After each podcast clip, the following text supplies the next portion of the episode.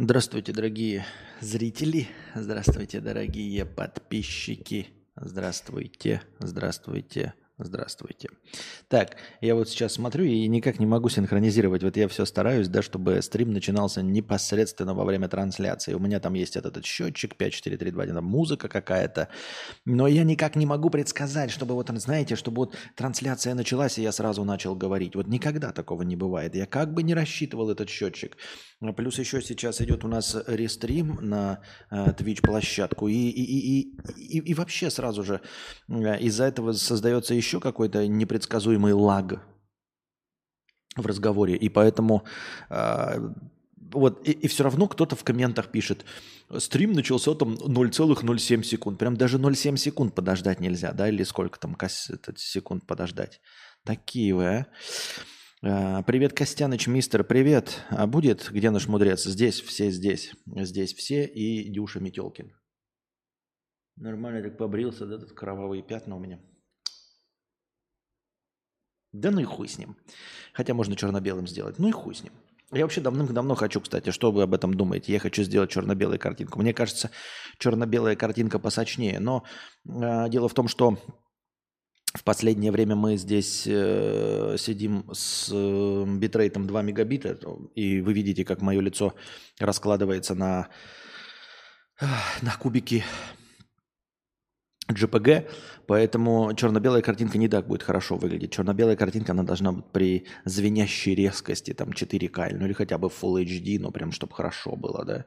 А здесь, ну что такое, 480p у нас настоящий сигнал. Я не знаю, какой вы там получаете, но я выдаю сигнал 480p. Никаким Full HD тут даже в стримах и не пахнет последние чуть ли не полгода. Такие вот дела. А, но вообще черно-белая картинка мне нравится. Лицо кадавра распадается на кубики пресса. Алехандро Гонсалес, 300 рублей, межподкастовый донат без слов. Спасибо большое, Александр Гонсалес. Предводитель индейцев 50 рублей за 18 июня донатит, а вы, чтобы не делать так, как... Хотя мне нравится фишка предводителя индейцев, потому что он платит за каждый просмотренный стрим по 50 рублей. Но если у вас не так много денег, если вы не денежный мешок, как предводитель индейцев, вы можете стать спонсорами на Boosty. Благодаря спонсорам на Boosty у нас есть тысячи хорошего настроения в начале каждого подкаста. Если вам нечего спросить у меня прямо сейчас, зайдите на Boosty, ссылки внизу, также ссылки постоянно выкидывает Nightbot в чат. Нажмите, подпишитесь, выберите там тариф, который вас не смущает, пусть у вас регулярно снимается – а вы регулярно будете поддерживать мой подкаст. Однажды видел ЧБ-картинку и некоего деда Балдежа на Твиче. Мне не понравилось, потому что выглядело претенциозно. Еще его фишка была в том, что он стримил, сидя в профиль и курил. В профиле курил? Не, ну блин, ну, чтобы профиль, в профиле надо сначала вот от этого избавиться, поэтому в профиле я сидеть не буду. А, курить это прикольно, но мне пока курить нечего, а, потому что у меня трубки нет искать здесь, я хрен его знаю. Ого, стрим сразу с запуска высвечивается в рекомендациях. Давно тут не был. Здравствуйте, здравствуйте. Э, мне просто кажется черно-белая картинка. Я просто сейчас у меня такой этап, мне нравится черно-белая картинка. Я и фотографирую в ЧБ сейчас, и черно-белыми пленками, и видосы смотрю про черно-белую проявку, про черно-белое фотографирование, читаю книжку про черно-белую фотографию. То есть у меня сейчас такой этап ЧБ. А, с чем он связан? А, может быть, это претенциозность, как хотите воспринимайте, но я сейчас, как эм, фотограф-любитель, э, интересуюсь формой. То есть цвет я, ну, не то чтобы вижу, да, но хочу вот видеть еще форму. И для того, чтобы видеть форму, для того, чтобы избавиться от цветового восприятия, я вот хочу фотографировать в ЧБ. Пока только одну пленку отфоткал. Нет, точнее две пленки, но вторую пленку я отфоткал нестандартным способом. А, пропушил ее на два стопа, а проявочная в Хошимине не хочет, не, уме, не умеет пушить пленку. Я даже начал смотреть самому проявки покупать. Но вот как-то, знаете, покупать это все сюда. Их, я хочу, наконец, уже на следующую точку, в следующую точку. Вон, в Сербию хочу. В Сербии уже можно и самому попробовать попроявлять. Можно вспомнить те времена, когда вместо вас, Константин, в кадре была аудиокассета 144p. Так нет, она и сейчас бывает. Эм, картинка это когда совсем просто интернета нет, когда... Да и сейчас я вот э, такое качество картинки, оно же обусловлено не просто так, оно же обусловлено херовым интернетом нестабильным. Вот и все. Константин, у вас стрим в ЧБ. Понятно. Вот. Нет, потому что можно поставить, ну, прямо сейчас просто наложить в ОБС э, ЧБ. Но это не так весело. Можно поставить ЧБ картинку в э, программно, в, в аналог, в камере в самой. Сейчас. Тут согласен, в Шараге какое-то время учился на фотографа, нас э, учить начали с того, чтобы мы фотографировали в ЧБ, как раз чтобы сначала не париться о цвете, а больше фокусироваться на форме и композиции. Да, вот я сейчас поэтому пошел, то есть как э, настоящий любитель ублюдок я иду обратным путем, а можно и остаться в ЧБ. Ну то есть э, я начал замечать, когда читаю книгу, что на самом деле кучу всего, что я фотографирую, оно вообще не содержит никакой цветовой контраст. То есть там нет ничего красивого по цвету. То есть для чего? Даже море, когда я фотографирую, там типа серое небо, серое, темно-серое море. А я почему упоролся фотографировать море в цвете-то? Оно зачем нужно? Или вот, например, рыбаков, которые я выложил, я не помню, выкладывал я в телеге фотографии рыбаков или нет. Не помню, не помню, не помню, не помню.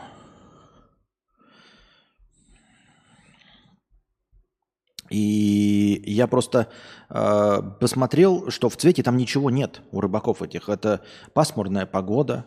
Э, сейчас есть? Нет, что ли, рыбаков? Я не фотографировал. Рыбаков. А, вот, есть рыбаки, да. Эм, дело в том, что в цвете там просто ничего нет. Там есть, конечно, у них какие-то цветные футболки, но они абсолютно бессмысленные. Они не содержат ничего, они некрасиво выглядят, а бетон, на котором они сидят, он серый, море серое, все серое. Э, из-за того, что погода хуевая, э, зеленый цвет сзади деревьев приглушенный, поэтому а зачем и чтобы что? И что движет, движет такими людьми? Непонятно. Мне стрим тоже в реке выдало. Неужто опять бесконечный рост? Не знаю, будем посмотреть. Вот ну по какому принципу вот выдалось? Что, что я такого указал в названии или что я такого сделал в превьюшке, что YouTube такой, оп, давай-ка дадим рекомендациям. М? Я не могу уловить, не могу уловить, дорогие друзья.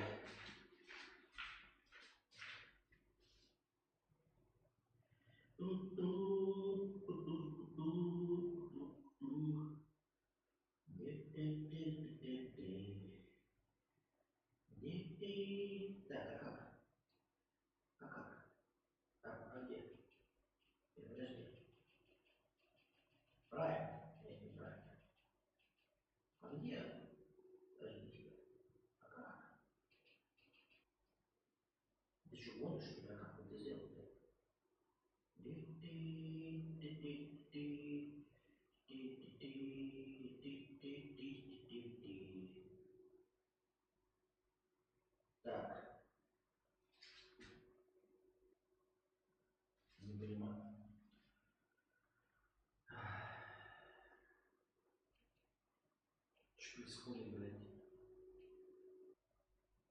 А почему это невозможно выбрать у меня этот пункт меню? Фотостиль стандартный. А почему я не могу выбрать этот пункт меню? Я не понимаю. Очень интересно. А почему? Не в тему, почему-то не выбирается этот э, стиль. Почему, не понимаю вообще. О, еще ярче стал, что ли? Я что, сейчас ярче стал? Не понял.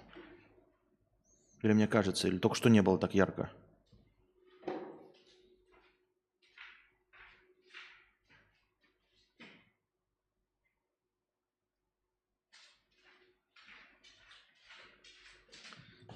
Дичь какая-то.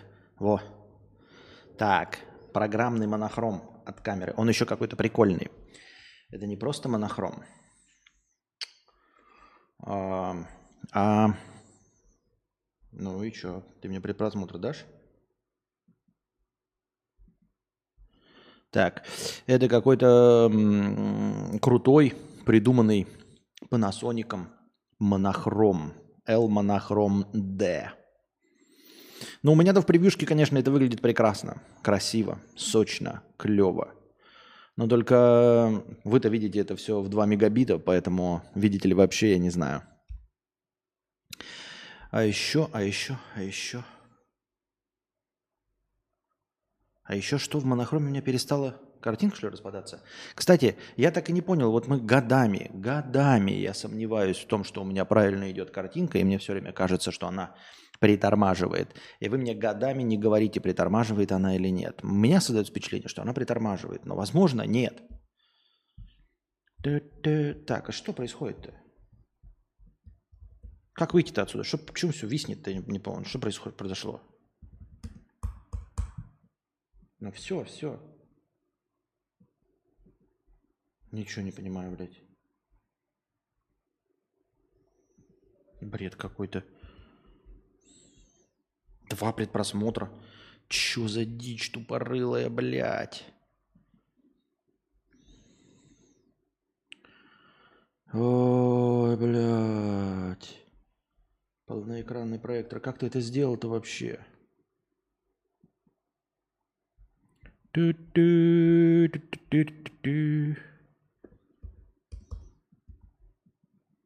Все сломалось, ребят. Хуительная УБС, блядь, сломалась, блядь, в очко.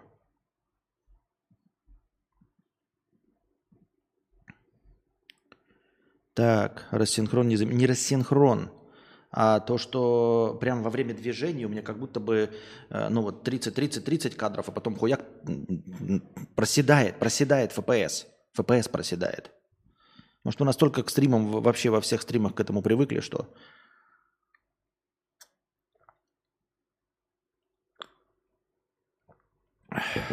что не замечаете этого.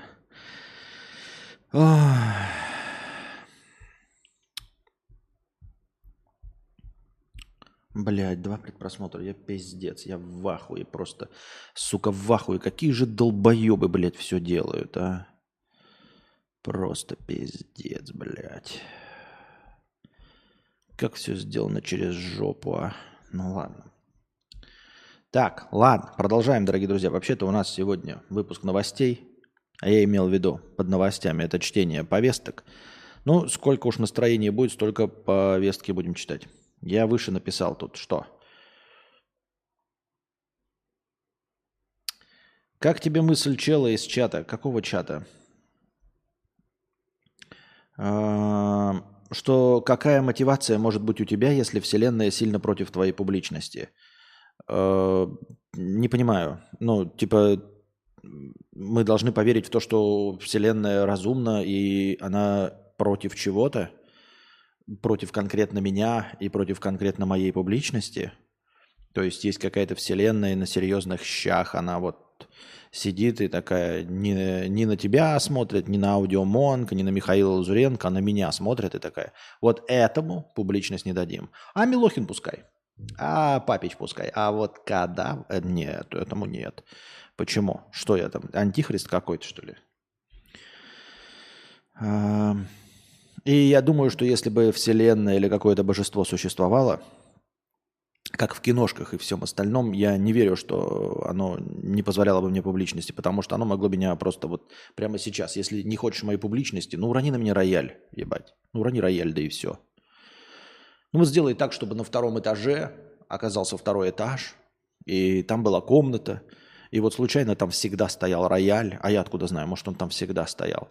И вот сейчас потолок проломится, и пускай рояль на меня упадет, и я тогда не буду публичным, если рояль на меня упадет. Я вторую голосовуху твою не послушал, потому что я стримлю. Там что-то важное? А?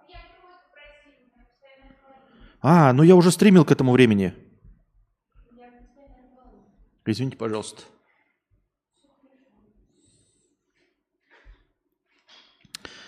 Вот. Эм, поэтому... Но это надо быть достаточно высокомерным. Я, конечно, ЧСВшный, но одновременно не верю в существование вселенных, богов и всего остального. Я, конечно, очень хороший. И именно потому, что я достаточно ЧСВшный, я и, и верю, что у меня могло бы получиться. Но не получается, потому что не знаю почему. Потому что я умнее, чем вся аудитория. Так, я смотрю все стримы в 360p, чтобы трафик экономить. Лайки, господа, не забываем про лайки, пишут нам в комментах. Да, действительно, у нас же работает последний рывок. А, а такая у нас фишечка есть. Я в конце, когда достигаем хорошего красного настроения, а, смотрю на количество лайков, умножаю их на 10 и добавляю в качестве хорошего настроения. Так.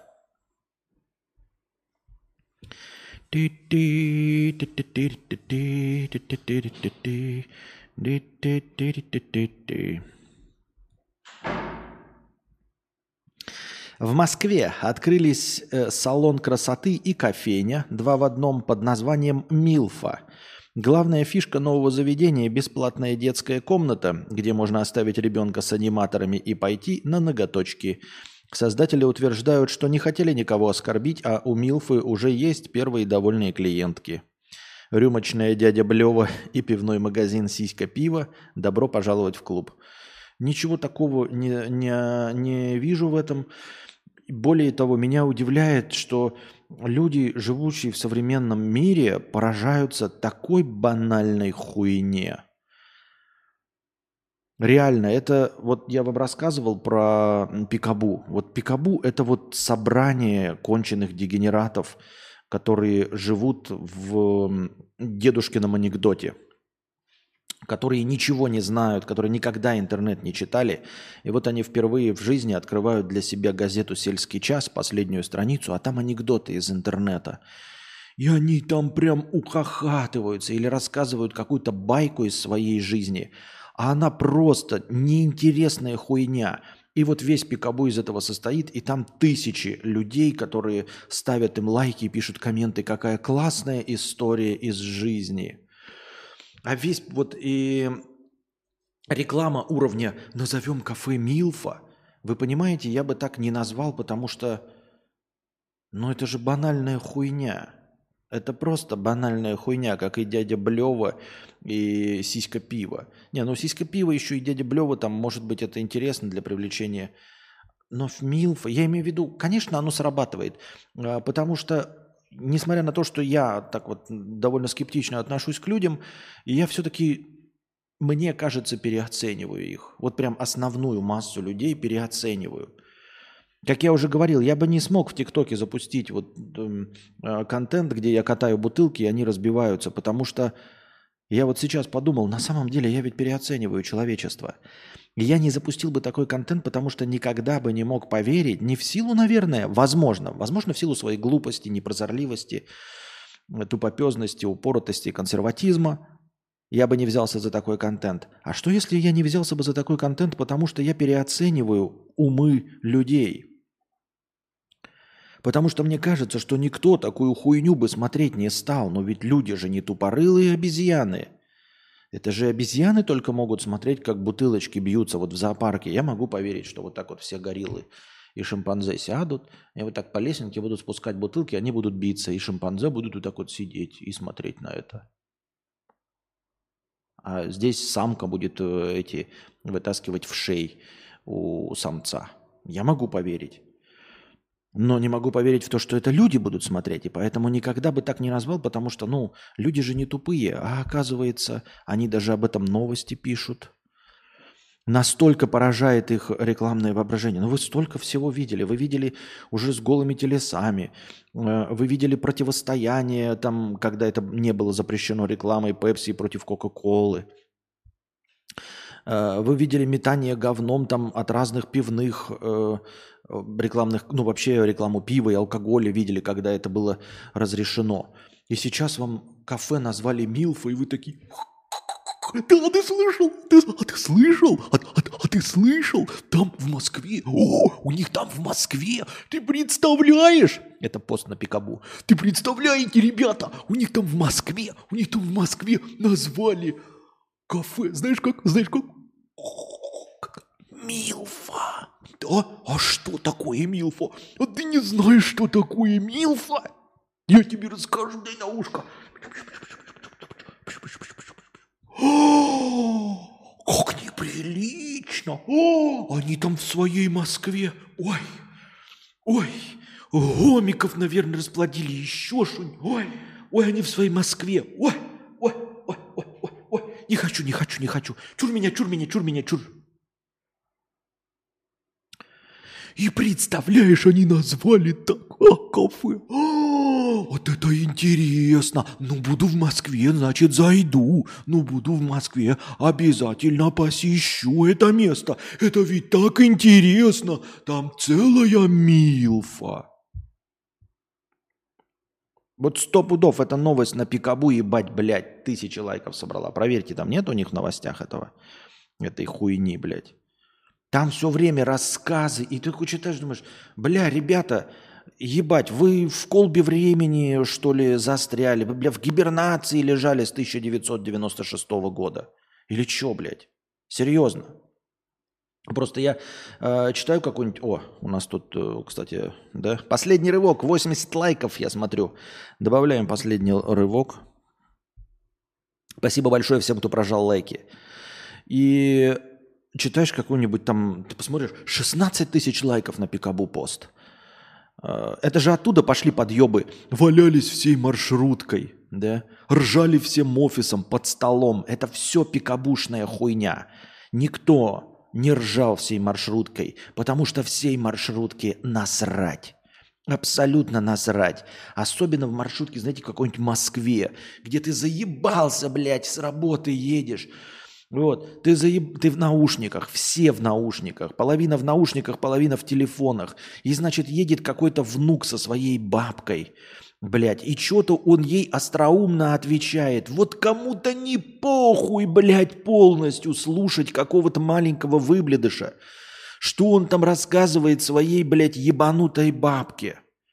Понимаете, этого быть не может, потому что не может быть.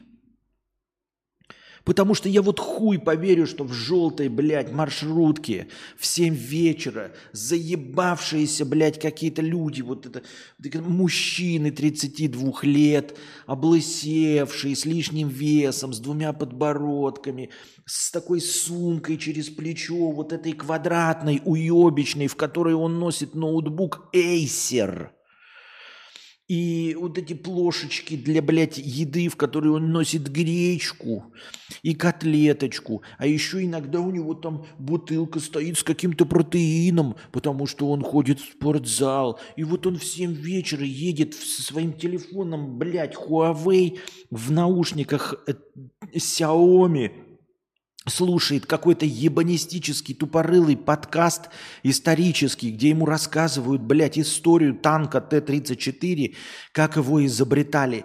Вот ему не похуй! Что там пятилетний долбоящер, блядь, рассказывает своей, блядь, долбоящерке бабушке? Чтобы, блядь, его послушать, нужно снять, нужно, блядь, отвлечься от подкаста про танки, блядь. Или про какое-то оружие ебуческое, или еще какую-то историческую хуйню, блядь. Чтобы, чтобы, блядь, прослушать шутеечку. Да кому не насрано, блядь?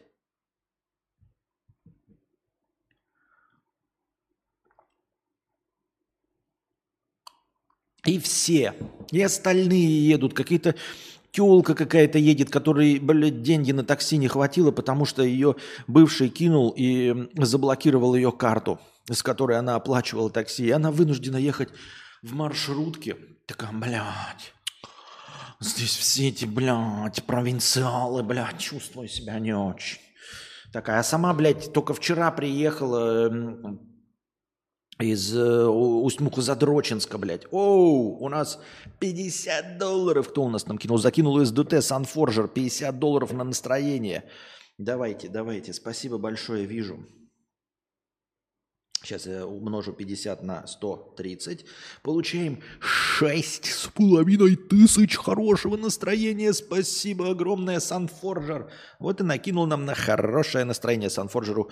Похлопаем в ладоши все вместе. И едет она такая, блядь, тоже, да? Где у меня хоть другой телефон какой-нибудь есть, блядь?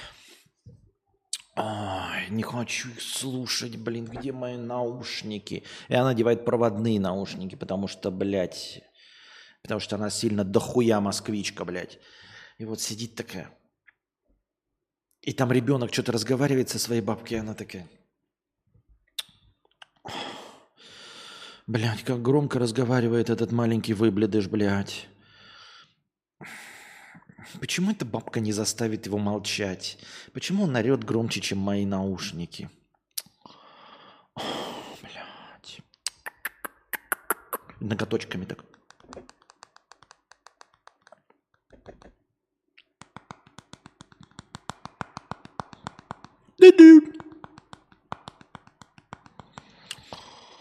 Ой, да всем похуй, маленький уродец. Закрой рот. Так вот, на замочек. И ключик вот. И выброси нахуй и заткни ебало, блядь. Сука. О, блядь. Женщина какая-то сидит, просто женщина, просто с сумками, блядь, с двумя сумками, просто такая сидит, такая. Там это вот сидят на переднем сиденье, что-то шутит, а она сидит без наушников и без телефона.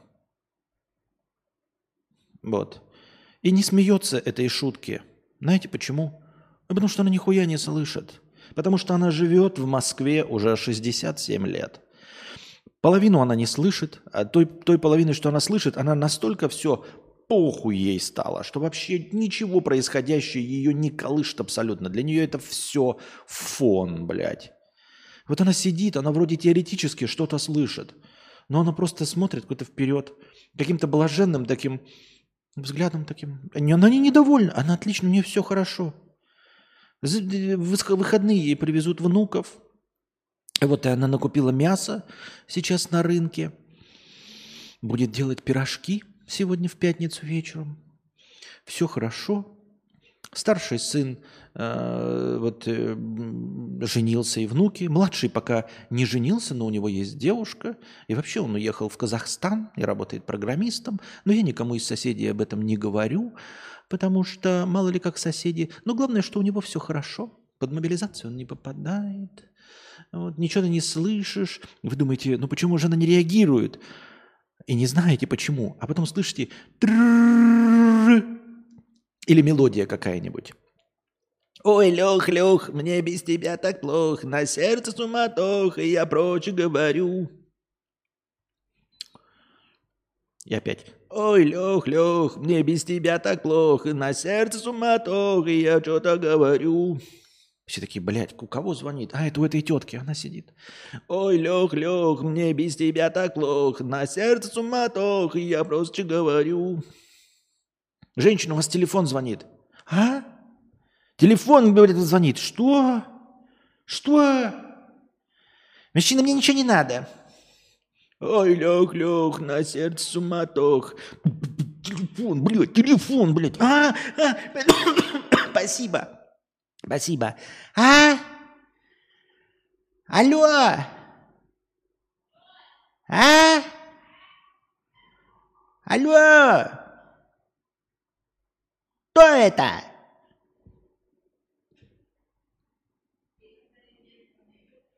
Очки. Где мои очки?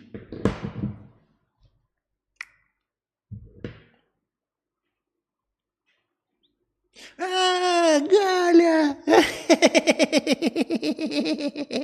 Да, да, ага, ага. Ничего не слышу, Галя, ничего не слышу. Ага, ничего не поняла. Ага, ага. Галя, да, ничего не слышу, я тебе из дома позвоню. И вы хотите меня заставить поверить в то, что эти все люди слушают, что там сказал пятилетний внук своей бабке.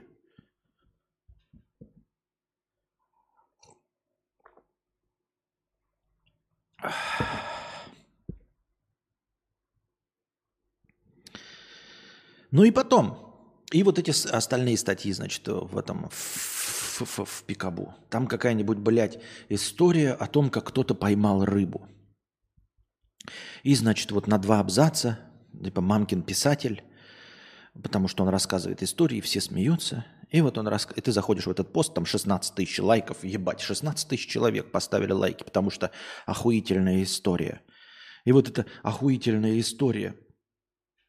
А знаете, какая охуительная история? Значит, блядь, какая-нибудь такая, типа, поехали мы, значит, на рыбалку, вот, э, племяшка своего взял, «Э, у меня самого никого нет, а у брата-то моего, вот он народил там, взяли, значит, и племяшку решил, ну, показать ему, что это такое, мужики, вот это эм, э, рыбу, значит, ловит. Вот.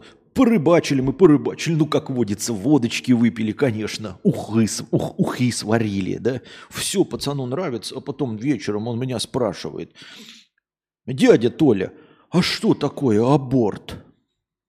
Я сижу, думаю, а как я что? Ему лет-то семь. А я ему что, отец, что ли, или мать? Как ему рассказывать буду про аборт? И я такой думаю, ну вот, э, знаешь, есть, когда мужчина и женщина любят друг друга. И вот у них, значит, может быть дети. А, а иногда, если знают, что вот ребенок... И я думаю, а как я буду рассказывать? Может быть, надо как-то отвлечься, может быть, да? Может быть, ну, на отца надо переложить. Я что, я водочки выпил, да, но мне же надо что-то говорить, но... Я спрашиваю, а ты, Артем, откуда это слово-то, э, аборт-то услышал? А он говорит, так это дядя Вася, когда рыбу-то ловил, говорит, хватай мне, бей ее, аборт, бей, аборт. Вот это что такое аборт? Смеялись всей рыбалкой. До слез.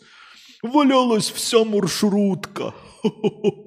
Вся рыба, блядь, повсплывала возле Бойкал от этой смешной, охуительной, блядь, истории.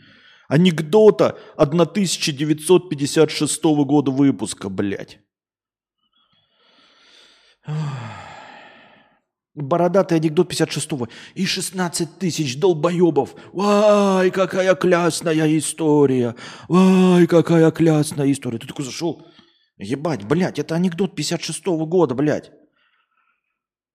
Я когда в первый раз его прочитал в книжке тысячи лучших анекдотов мира 1991 года выпуска Бати. Батя сказал, я этот анекдот слышал от своего деда. Батя мне сказал, когда я ему рассказал, когда мне было пять лет, я прочитал его в книжке «Тысяча лучших анекдотов мира». И вот этих людей, это же все про одну новость, ребят. И вот этих людей, конечно, безусловно, со всей силы, от чистого сердца поражает кафетерий под названием Милфа.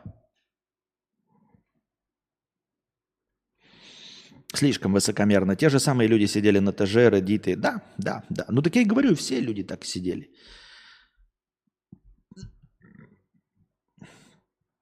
Следующая новость, ёпт.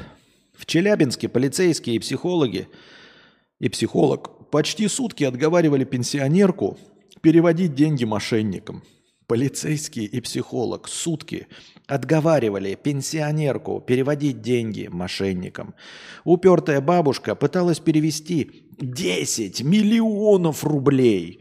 Сначала служба безопасности банка заблокировала перевод и передала заявку в полицию. Тогда на следующий день пенсионерка ворвалась в банковский офис и попыталась снять все деньги – Нельзя снять. 10 миллионов не снимешь, потому что ни в одном банке столько нет. Надо заранее заявку подавать. Эм, э, полицейским пришлось вызвать психолога, чтобы остановить женщину. Спустя несколько часов беседы женщину успокоили, посадили в машину и увезли домой. Ебаный. Ну, хоть сработало, блядь. Хоть не пошла в другой банк, там все-таки не, не подала заявку, не сняла 10 миллионов и не отдала их живьем.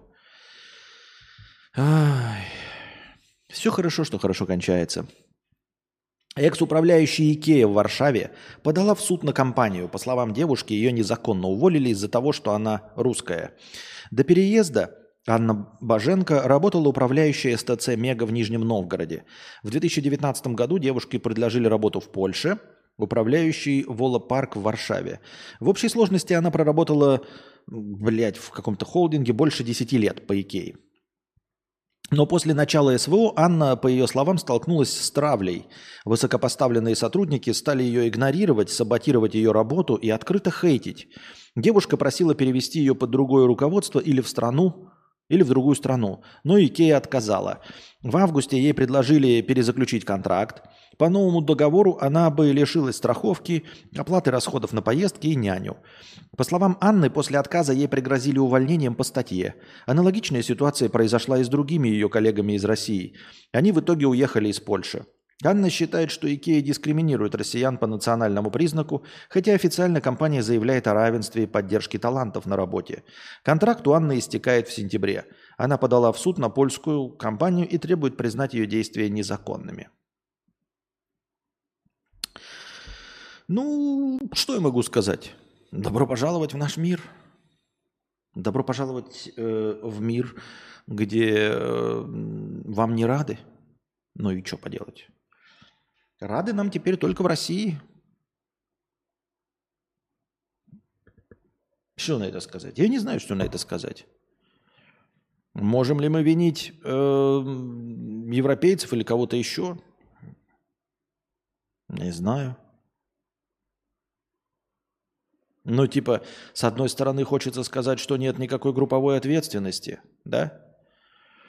что, э, возможно, эта Анна участвовала в выборах и никогда не выбирала Путина. Никогда не выбирала этот режим. Вот, не поддерживает его.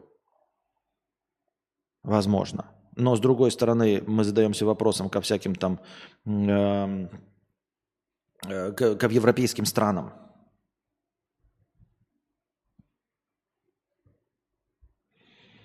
Я тоже думаю, ну, что точно не виновата Польша да, ну или какие-то там западная страна? Нет, естественно, нет.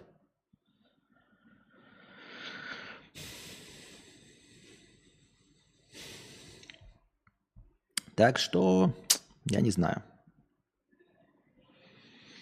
Пьяный, пьяный экспериментатор из Подмосковья раскачал лодку. А что, как он раскачивал лодку? Он что, писал какие-то посты в социальных сетях?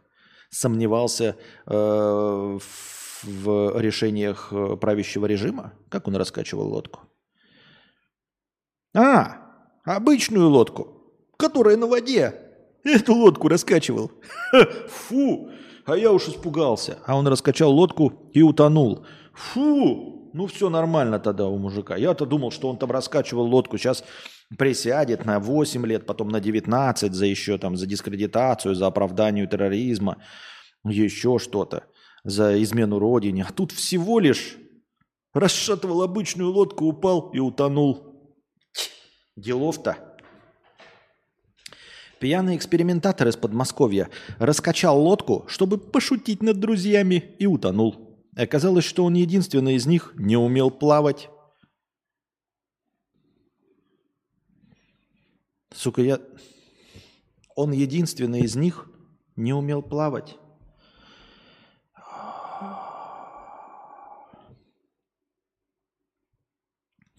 Он решил пошутить над друзьями, раскачивая лодку, чтобы перевернуть ее.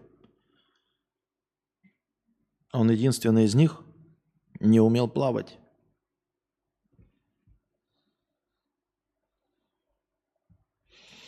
Ну, это же какой-то гений. Это же просто какой-то сумрачный гений. По-моему, ну просто... Я хуй знает. Я даже не знаю, какую тут сценку разыграть. Типа сидите вы в лодке такой, ебать. Ребят, вы умеете плавать? Да. А я нет.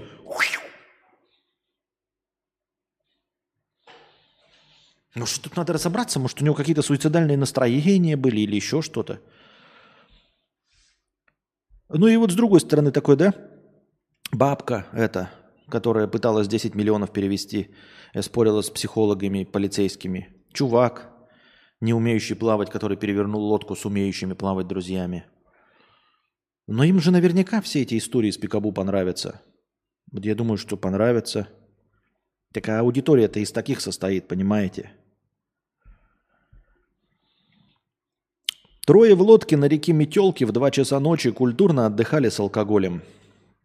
И вдруг один из товарищей привстал на ноги, взялся руками за борта и с улыбкой стал раскачивать лодку. После очередного пируэта она перевернулась. Два друга выплыли, а тот самый раскачивальщик, 52-летний Сергей, который не умел плавать, пошел ко дну. Наглотавшегося воды вытащили на берег и вызвали скорую, но спасти его не удалось. 52 года. 52 года. Как, как он дожил-то до своих лет, я не пойму. Как он дожил до своих лет? Вот 52 года. Это даже не лоботряс 23-летний, понимаете? 52, мать его, года. Ну, что я могу сказать? Ну, я могу только в ладоши похлопать. Больше мне ничего не, не получается как-то я. Операторы предупреждают о новой схеме мошенничества. Злоумышленники начали спамить звонками о якобы прекращении договора и блокировке номера. После прогрева жертвам присылают код, с помощью которого взламывают кабинет на госуслугах. Дальше дело техники.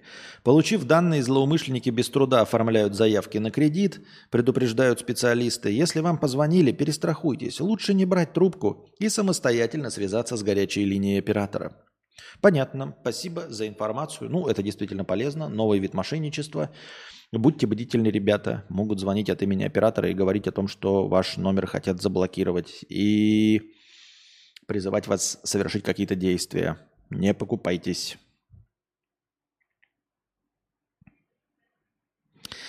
Вкиду мысль, что это так друзья сказали. Может быть, кто-то из них пошутил, и чтобы не сесть, соврали, что это умерший начал. Конечно, да, так тоже может быть. Абсолютно верно. Но мы читаем, как читаем. Мы же все равно... Это все не новости. Я не СМИ, а мы с вами просто лясы точим, там, сплетни э, из альтернативной вселенной читаем заметки. Самые привлекательные холостяки работают в сфере IT. Разве мы вчера это не читали? В сфере IT. По данным сервиса, 47% россиянок считают сферу IT самой перспективной для поиска мужа. 36% опрошенных выбрали нефтегазовую отрасль, 29% финансы и банковский сектор – 0,00000000001% выбрали, выбрали стримера э, из Вьетнама. Отмечается, что 68% женщин выбрали перечисленные отрасли из-за высоких зарплат. Это, конечно, все очень интересно, но выбирать айтишника – это, ну, блин, ты, конечно, можешь предпочесть, да, 47% женщин предпочли айтишников. Айтишники-то женщин предпочтут – вы этим-то задались вопросом? Может быть, искать какие-то ну, профессии, где люди не долбятся под хвост? Например. Там у вас будет больше шансов со своей вагуськой. Громко говоришь, что продашь яхту и потратишь на, на благотворительность. Потом забиваешь хуй и катаешься по Европе. Классический диалог. Откуда эти дорогие часы у вас? У меня их нет. Так вот же на руке. Нет. Это, видимо, вступительная речь, а вот и сама новость. Блять, не люблю, когда так открывается в другом месте.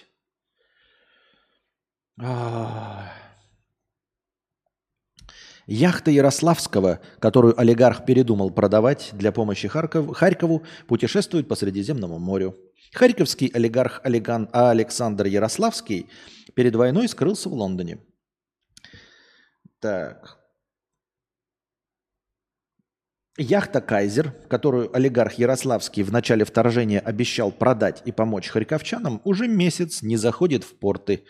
Побывала у всех берегов Италии и в третий раз вернулась на Сардинию. Харьковчане подождут, а лета нет, написал как кто-то ткач.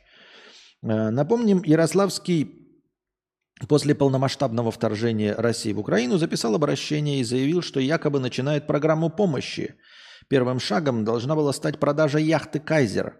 Ворс Афиню Яхтс оценила стоимость судна почти в 50 миллионов евро. В июле 22 года жена олигарха опубликовала в запрещенной грамме фото отдыха на этой яхте. Тогда в пресс-службе ДЦН заявили, что судно остается на продаже. Однако в феврале 23-го брокерская фирма Ворс Яхт удалила объявление о продаже яхты «Кайзер». В интервью изданию председатель Харьковской ОВА, не знаю, что такое ОВА, сказал, что в начале э, э, российского вторжения Ярославский отказал в оказании помощи силам обороны Украины. Ну, типа, олигарх оказался нехорошим человеком? Вау! Вот это да! Ничего себе, как неожиданно. То есть э, украинский олигарх – это тоже олигарх?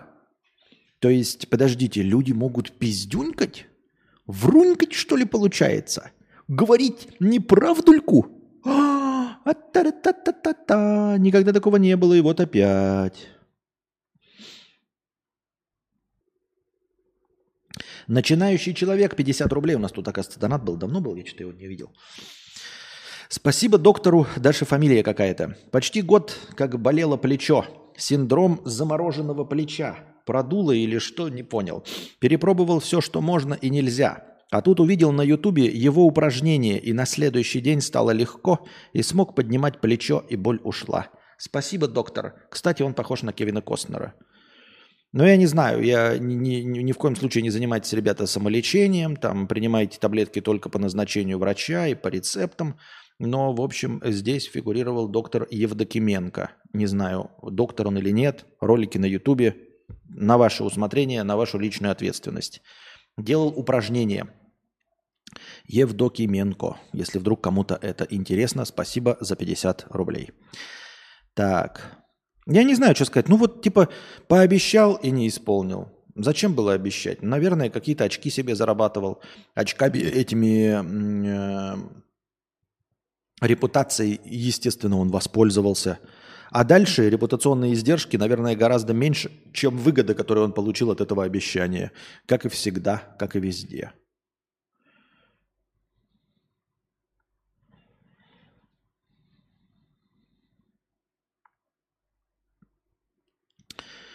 Так. Яндекс, кстати, внедрил блокировку звонков в мессенджерах сегодня. Э, все включаем. Как это внедрил блокировку звонков в мессенджерах? Где в мессенджерах? Какой Яндекс?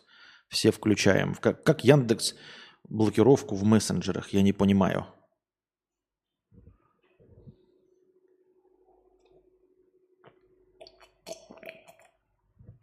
Сколько зрителей у нас в этом? В, в, в, в, в Твиче, дорогие друзья.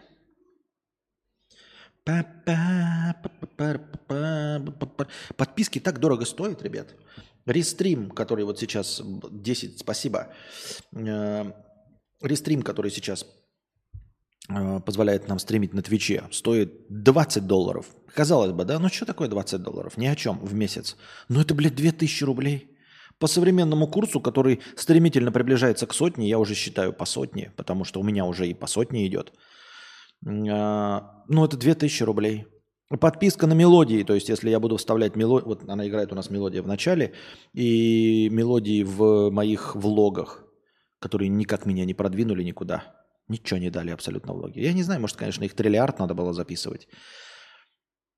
Тоже еще 2000 в месяц. Сейчас вот мне требует кнопочки Stream Deck требует 12 990 тенге в год. Вот это хуя. Даже не по моему курсу. Э, я принимаю, мы, кстати, принимаем донаты в тенге по курсу 1 к 4, то есть 1000 тенге превращается в 250 очков хорошего настроения. USDT принимается по курсу 130, не 100 пока, а 130. И евро через Телеграм перенимаются по курсу 150. Ну вот 12 990 тенге, ну пусть в год, да, давайте, сколько это? Да хуя это. 2800 рублей, ебаный насрал. Надо поменьше материться. Мошеннические звонки банят. В приложении Яндекса можно включить. А. Ну ладно. Включайте в приложение Яндекс, если оно у вас установлено. В США семья волонтеров приехала в глухую деревеньку на Тесле и попала на первую страницу местной газеты. В деревне не было электрозарядок, поэтому туристы подключили ее к обычной розетке на каком-то столбе и ушли по делам. Однако диковинный автомобиль увидел местный журналист, сделал фото и написал статью. Чужаки на неопознанном автомобиле воруют у жителей деревни электричество.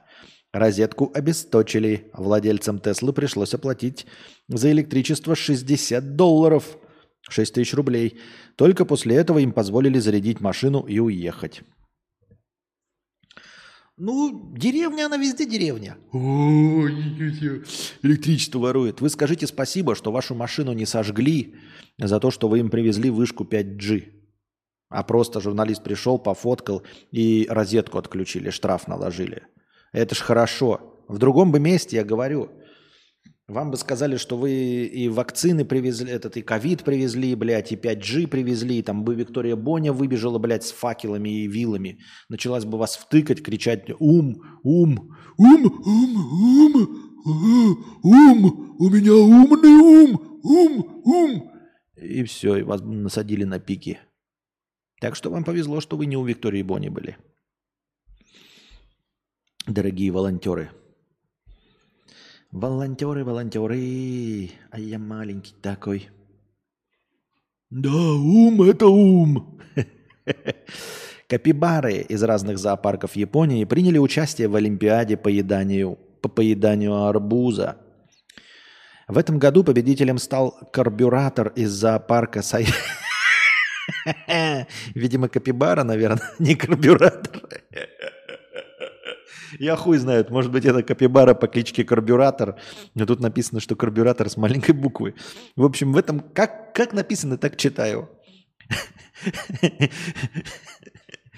Было соревнование, где капибары э, соревновались по поеданию арбуза. Вдруг на эти соревнования попал карбю... карбюратор. Карбюратор. Сука, журналисты, блядь. Еще вот, ой, корректоров заменят нейросети. Когда уже нейросети заменят корректоров? В этом году победителем стал карбюратор из зоопарка Сайтамы, слопав арбуз всего за 1 минуту и 29 секунд. Самый медленный грызун решил просмаковать и осилил кусочек лакомства за 7 минут. Оторвался от инжектора.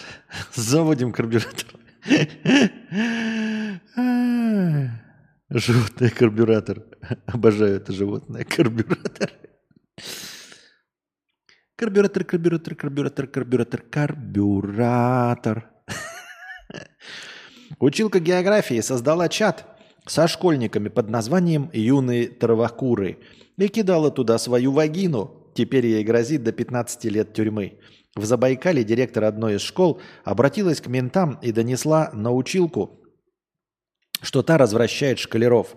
На преподавателя завели уголовное дело, теперь ей грозит от 10 до 15 лет лишения свободы. Ну вот чем ты думал, даже преступный ум, ну чем ты думал, даже вообще не стараясь. Ты училка, завела, вот и это настолько ты не скрывала себя, настолько не анонимно, что даже директор понял. И кидала туда свою вагину. Под каким соусом ты надеялась избежать наказания? Ну, рано или поздно же кто-то расскажет кому-то, и все такие скажут, ну, ничего, что моему маленькому Васятке, моему любимому мальчику, который найдет себе, конечно, в 29 лет девственницу – с длинной русой косой в кокошнике, которая будет только дома сидеть, э, как это называется, смиренно, э, варить ему борщи, пельмени и не будет смотреть телевизор и пользоваться запрещеннограммом. И вот такой Васятка сидит в чате, и ему кто-то кидает свою дряхлую волосатую брухлю, блядь. И что, мама не подаст на тебя в суд? Да, блядь, тебя нашампурят. Ну, наш что расчет идет? Я вообще не понимаю. Чем руководствуются такие гениальные преступники? Где такие училки-то водятся? Ага. Где мои 17 лет? На большом каретном. Но это же школа, готовая база клиентов. Готовая база клиентов для чего? Ты даже не можешь им подсунуть OnlyFans свой или эту э, вебкам. Потому что там же платежи, карточки, которые они с мамки будут проводить, мамка спросит, на что подписка. Одно дело, когда у тебя подписка Steam, она видит, понятно, блядь, в игры играет гандон маленький.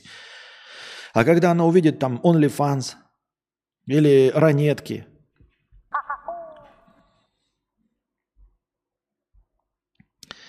Умных пиздят первыми 300 рублей. Простыня текста. Уиу! Простыня текста. Так. Капибара, капибара, капибара, капибара. Капибара. Спасибо за простыню текста. На работе коллега рассказывает, что его вызывали в школу, потому что ребенок назвал учительницу тупой и сорвал урок.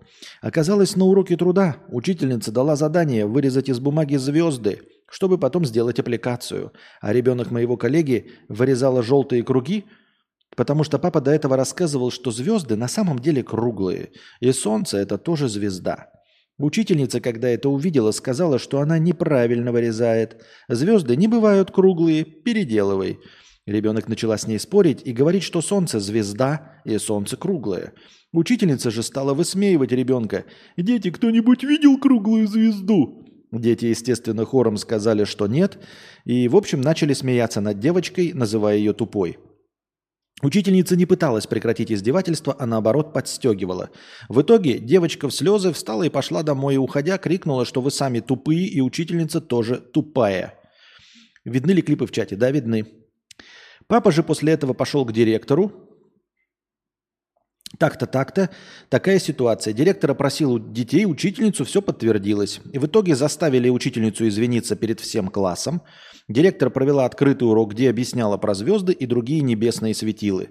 Учительница строгий выговор, и говорят, сегодня она написала по собственному. Прекрасно, отлично, отличная история.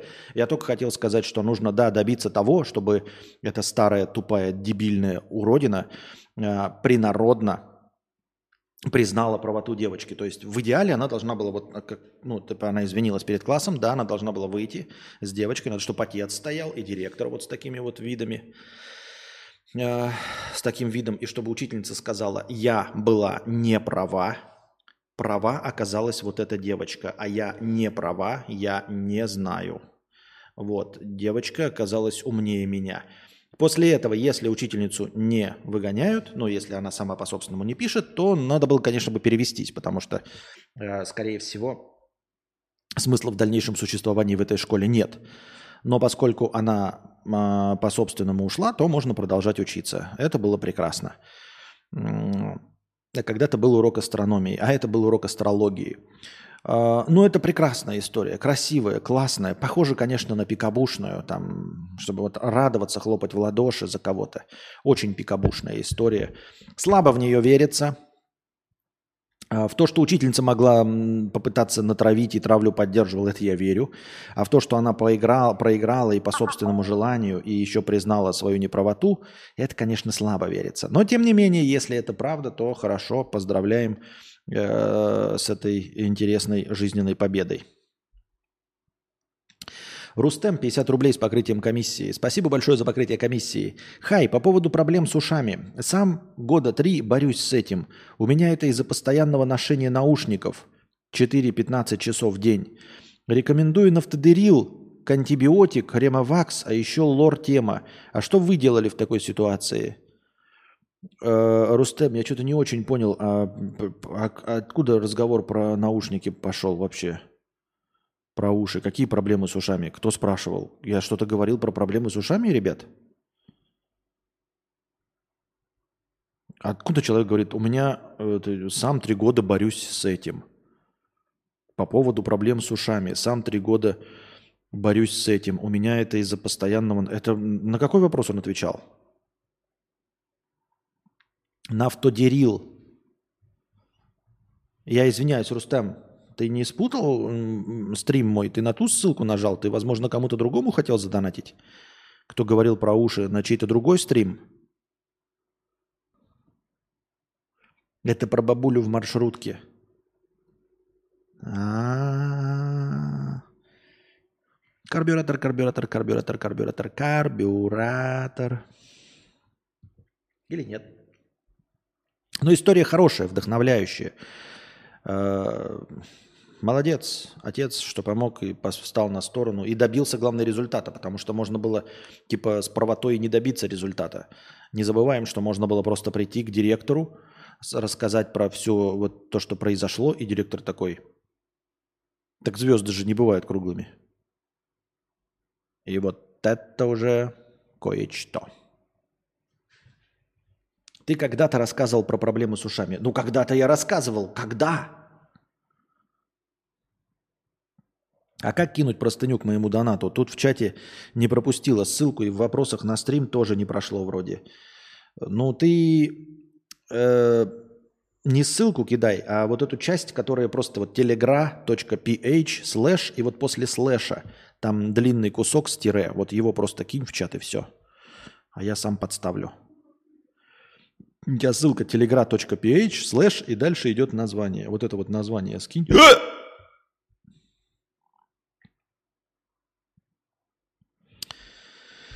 Капибара, капибара, капибара, капибара, капибара. К новостям спорта.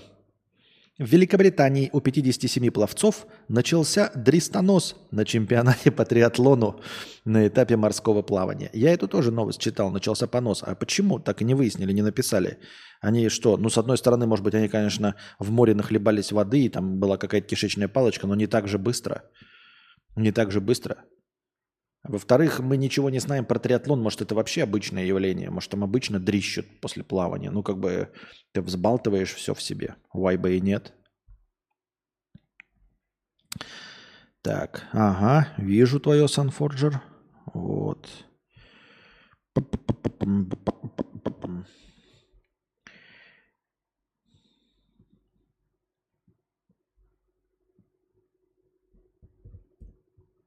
Что со мной не так? Санфоржер задонатил нам 6,5 в рублевом тысяч рублей эквиваленте, а точнее 50 долларов через USDT, за что ему огроменное спасибо.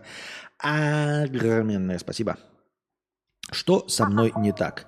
Привет, мудрец Константин. Рассуди, что со мной не так. Можешь даже провернуть на органе, если заслуживаю. Я вроде как успешный, еще не старый айтишник, уже как год живу, в, уже год как живу в Штатах, зарплата больше 130 тысяч в год. Но не рублей, я подозреваю, да? 130 тысяч долларов в год. 130 тысяч долларов в год. Блядь, блядь, сейчас посмотрим, блядь. Ну давай, сука. Заебал. Чё?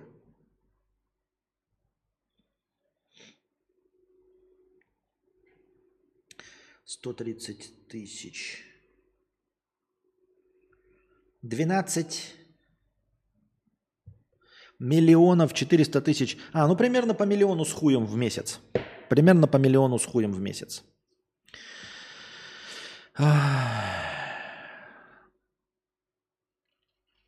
Да.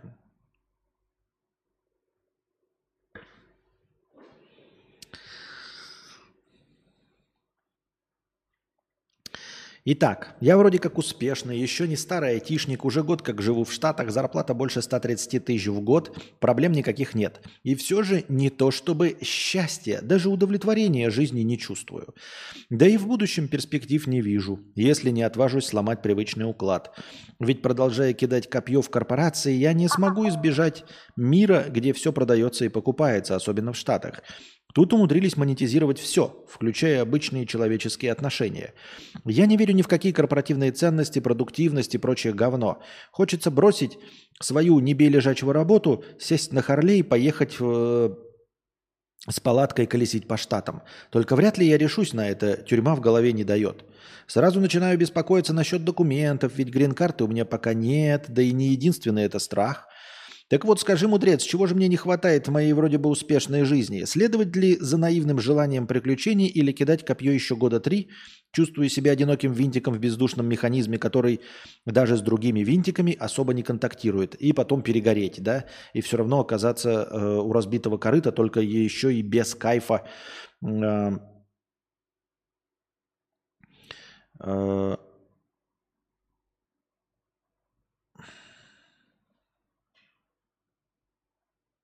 Еще одна простыня. Так, ладно. Эм, вот тебя... Подождите, сейчас я перезапущусь. Я что-то это отвлекся. Так вот, тебя все равно, если ты сейчас не будешь, э, не попытаешься кайфануть, э, через три года, ты три года еще много сказал, э, тебя ждет выгорание, и вот после выгорания ты не сможешь работать и, и наслаждаться жизнью. Смотри, говоришь по Харлею, там вот путешествовать с палатками, начинай помаленьку сейчас. Дело в том, что вот я смотришь даже на американский контент, э, вот этот, э, понятно, там минусов дохуя, да, своих там в жизни в Америке, но ты уже получил, ты как бы уже работаешь, все дела, грин-карта. Э, свобода Америки заключается в том, что ты можешь заняться чем угодно. Без, ты заняться чем угодно можешь в России, но без осуждения имеется в виду. И единственное, что тебе будет грозить, это, ну, в худшем случае, это отмена какая-нибудь э, или уголовное наказание. И то, вот в Америке в случае, если тебя поймают, да, э, то есть смотришь там, как из оружия стреляет, там что-то музыку делает, рисует, это все тоже можно в России делать, но как-то вот как- как-то с, э, с тем, что на тебя могут криво смотреть. То есть ты не можешь там платье шить или еще что-то, тебя э, затравят как э, представителя нетрадиционного. И э, я по своему опыту, вот я сейчас люблю и фотографирую, да, я всю свою жизнь, ну не всю свою жизнь, а там очень долго фотографирую, подождите. Да, и звезды круглые, а ты, папа, а ты, папа, едешь в Бахмут. Да, ну то есть там можно много чего придумать. 2000 тенге, это у нас 500 очков хорошего настроения. Спасибо от Дельшата. 500 э, очков хорошего настроения. Напоминаю, 2000 тенге у нас по курсу 1 к 4. Да-да-да, там, знаешь, типа, а, можно было переобуться в прыжке, типа, когда пришли к директору, такой директор, блядь, что же делать, скандал будет, скандал будет. А как? А почему эта звезда у тебя желтая? А? Вообще-то учительница остановить хотела вашу дочь, которая рисовала звезду, солнце, желтую. И она в какой-то момент подумала, что сейчас она нарисует ее на голубом фоне. Ведь солнце на фоне неба.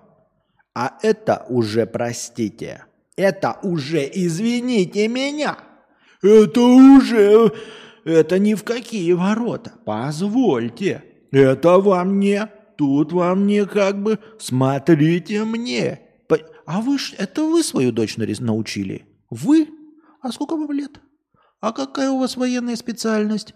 А где ваш военный билет? А? А? И все. И конец. Извините, что отвлекся. Так, возвращаемся. Извиняюсь. Э, Санфоржер. Так вот, по твоей проблеме. Еще раз. Э, если, ну, по моему опыту, я, например, люблю фотографировать и на этом не зарабатываю, да, нужно начинать маленько. Ну, выбирай. Вот выбирай э, Харлей. Купи себе Харлей. Езди на Харлей на работу. Начинай получать удовольствие от э, вещей и от денег, которые зарабатываешь. А, не копи их, потому что, понимаешь, если ты человек работающий, трудоголик, если тебе немало лет, то вполне возможно, что работать тебе придется всегда, хотя бы потому, чтобы чувствовать себя человеком. То есть э, я бы не стал идти на твоем месте на пути, э, по пути накопительства. Дескать, три года я живу там в лачуге коплю деньги, а потом буду кайфовать до конца жизни. Не будешь кайфовать до конца жизни, тебе нужно работать, э, потому что ну, нужно как-то реализовываться. Э, возможно, в каких-то более интересных проектах. Но э, поскольку ты зарабатываешь деньги, можешь себе позволить, ну купи ты Харлей, начинай ездить на этом Харлей. Начинай на выходные ездить в палатке до ближайших точек. Почему ты считаешь, что для того, чтобы твоя жизнь приносила тебе удовольствие, тебе обязательно нужно с первого раза про проехать э, всю страну, блядь, от, запада, от Западного океана до Восточного океана. Нет, начни просто получать удовольствие, и все. С нуля. Я имею в виду, почему я привел пример своей фотографические эти, я рос, я не сразу такой, все, блядь, я не могу позволить себе Хассельблад за 2,5 миллиона, или буду копить на Хассельблад за 2,5 миллиона. Не буду, нет, я начинал с вот этих фотоаппаратов, потом э, мыльница, потом зеркалка э, APS-C, вот сейчас full frame, рано или поздно перейду на беззеркальный full frame. Я так думаю, мне так кажется. Поэтому э, не умеешь получать, но Ты просто выбирай. Тебе не нужно э, найти какие-то важные для себя там занятия, которые определяют тебя. Просто э, начинай получать, начинай чувствовать, как говорится, свое тело. С, по минимуму начинай чувствовать свое тело. Вот что тебе приносит удовольствие.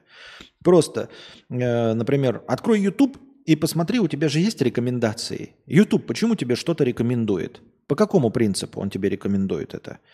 И обрати внимание, ты вдруг обнаружишь, что YouTube тебе рекомендует рецепты. А почему рецепты? Значит, тебе нравится смотреть, как что-то кто-то вкусное жрет, например, или не в обычных ресторациях жрет. Пойди и жри в ресторациях. Эм, есть у тебя зарплата, встань в очередь в ресторан Мишлен, который находится ближе всего к тебе. Пусть это будет в тысячи километров от тебя, хуй с ним. Но ты можешь себе позволить на уикенд съездить, правильно? То есть тебе не надо ни отпуск, не надо э, переходить на удаленный режим работы, ничего подобного, да?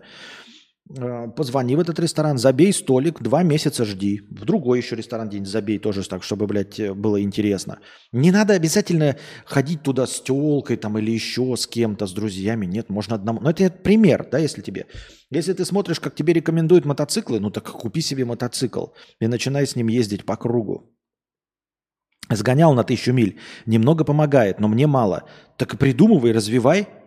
Э, сгонял на тысячу миль, немного помогает, но мне мало. Э, посмотри, что тебя конкретно интересует. Вот, допустим, ты проехал тысячу миль. Э, что из этого было самым неинтересным? Возможно, неинтересным было то, что ты ехал один. То есть э, ни с кем не общался, не с кем было поделиться, э, никто не мог присмотреть за твоим мопедом. Что это говорит? Вступай в мотоклуб. Вступай в какой-нибудь, блядь, не обязательно э, байкеров, там, однопроцентников, а ну что-нибудь типа, помните, были эти, как их, «Дикие кабаны»-то фильм? Каких-нибудь таких же айтишников, наверняка их до хрена, и вместе с ними езди. Ну, то есть найди себе группу, то есть чтобы твое путешествие стало интереснее, чтобы они накидывали вам идеи не просто вот куда поехать, хуй его знает, а вдруг один из них, давайте, блядь, поедем вот в эту жопень, блядь, вот в эту срань. А обратно спустимся на байдарках. Ты такой, не, байдарки мне нахуй. Или наоборот, ну давайте, блядь, и на байдарках обратно спустимся, э, Харлей обратно э, за этим. Э, для того, чтобы начать получать удовольствие от жизни, если ты не находишься в глубокой депрессии, если ты находишься в глубокой депрессии, то надо идти к специалисту и лечиться от глубокой депрессии. Э, тогда, когда для тебя мир вообще в серых тонах, и ты не можешь получать удовольствие ни, на чего, ни от чего, начиная с еды. Не спишь, наносишь себе увечья и все остальное. Но если ты не находишься в состоянии глубокой депрессии, то нужно просто научиться чувствовать себя. Возможно, я сейчас просто вот выдумываю, потому что я в таком положении никогда не был. Я умею получать удовольствие от всего, блядь. И я, наоборот, страдаю от того, что я получаю удовольствие от множества в мире вещей. И я на них себе не могу позволить.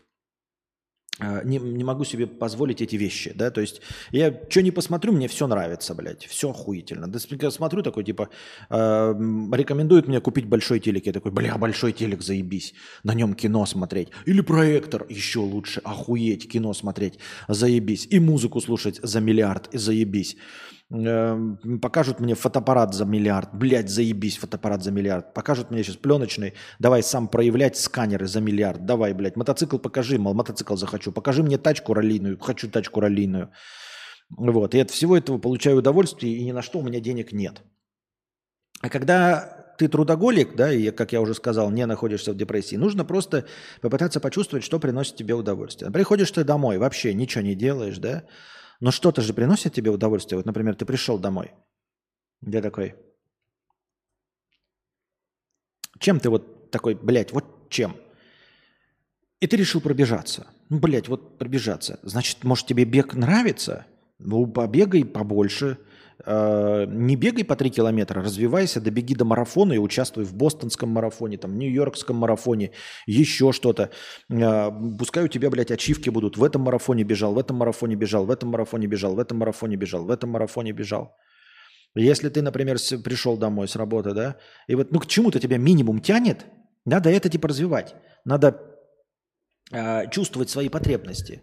Если ты такой при, пришел домой и послушаю-ка я музыку, блядь, стань аудиофилом, купи себе получше систему, начинай об этом читать, интересоваться, начинай вдруг верить в то, что ты э, чувствуешь разницу между MP3 128 и флаком DSD 512. на слух. Э, если ты пришел домой и думаешь прокатиться на мотоцикле, значит на мотоцикле. Если ты и вышел, катаешься на мотоцикле, такой, ну что-то скучно. Вот бы с кем-то еще прокатиться. Значит, находишь себе группу мотоциклистов. Как-то так я это вижу. Чел мается, а ведь с такой зарплатой может задонатить 100-500 тысяч Константину и посмотреть на реакцию. А с чего взяли, что моя реакция будет интересна? Я, не, я вот не понимаю. Там Мелстрой донатил Папичу и все остальное. А какая должна быть реакция? Да? Я что, ну, типа, должен что-то необычное сделать, блядь, на голову встать был бы или что? Нет, это не надо. Не надо никого э, заставлять, ничего, никакие э, большие донаты сами захотят люди сделать. Так, разницу не почувствовать, если провод не греть. Как я уже сказал, да, или ты, например, приходишь домой, вот я говорю, вот ты, когда скучаешь, к чему у тебя тянется? Вот я, когда скучаю, мне тянется к обработке фотографий и смотреть на свои пленочные фотографии сейчас.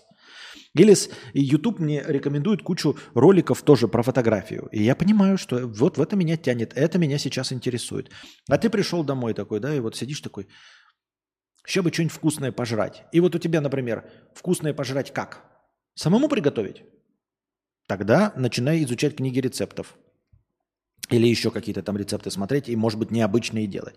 Или тебе просто пожрать. Ну, тогда поезжай в какой-нибудь лучший ресторан и начинай лучшие рестораны, блядь, ездить. Введи, ебать, блядь, бложек про, про эти рестораны. Я, кстати, себе в запрещенном грамме завел еще один аккаунт. Хочу в него развивать. Буду выкладывать в него только фотографии. Такой будет у меня фотографический запрещенный грамм. Я потому и спрашиваю, что мне кажется скучным, что все мне кажется скучным и неинтересным. Депрессии нет, я не трудоголик. Спасибо за советы, буду потихоньку учиться чувствовать удовольствие. Так вот я и говорю, все кажется скучным и неинтересным. А, надо тогда, как я уже сказал, видишь, надо и как этот, взращивать, взращивать интерес. Взращивать интерес из мелких-мелких ростков. Потому что ростки есть. Если ростков нет, да, вот ты пришел и сел на диван, да, и вот и сидишь до конца дня. Значит, что?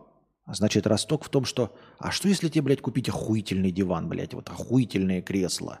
То есть такое, блядь, кресло, в которое, блядь, сел такой и утонул нахуй в этом кресле. Заебись, блядь. Почему ты сел в кресло, а не на стул? Понимаешь? То есть взращивать нужно. Конечно, взращивать нужно. Что-то к чему-то ты... Не, ну, не бывает такого, что... Э, нет, наверное, бывает у кого-то, кто с детства знает. Все, я, блядь, решил смешить людей. Как там Джим Керри, да?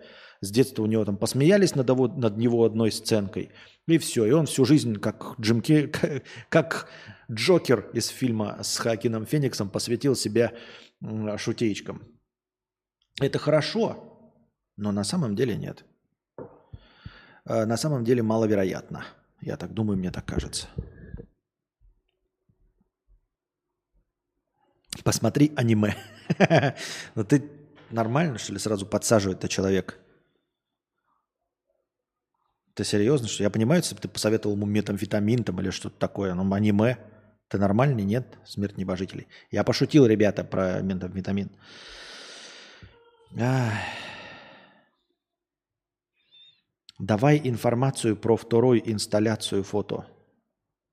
А что там давать информацию? Нет, я просто, я, там, я не скрываю ничего, блядь. Я имею в виду, что я просто закидываю туда фотки с описаниями, с хэштегами, все. А фотки обычные, которые вы видели в телеге, те же самые.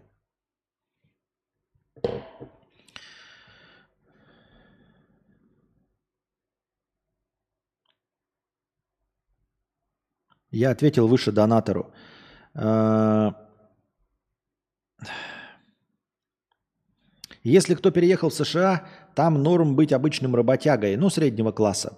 Тебе будут хватать на все, в том числе и на походы в рейстик, на чаевые, на аренду и на все остальное. Поэтому живи спокойно и скучно, и будет супер. Вот, может, поэтому у него, типа, и возникла эта скука, понимаешь? То есть нет такого, э, что сидишь э, все время как на пороховой бочке – Думаешь, блядь, предприятие закроется, или призовут на войну, или подтянут тебя за, за лайк в соцсети, э, посадят. Или обвинят еще там с кем-нибудь, поговорил с каким-нибудь иностранцем в чате, а, а теперь обвинят в измене родине и там раскрытии государственной тайны. Оказывается, ты ее знал, блядь, а ты не в курсе дела был. Наркотики подкинут, вдруг еще там кому-нибудь э, дорогу перейдешь.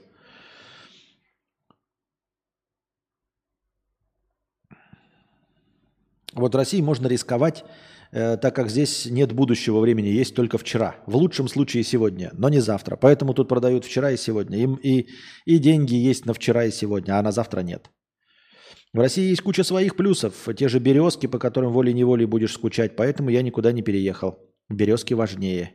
Это без подъеба. Понятно. Так. Следующая простыня текста. «Я живу эту жизнь» называется.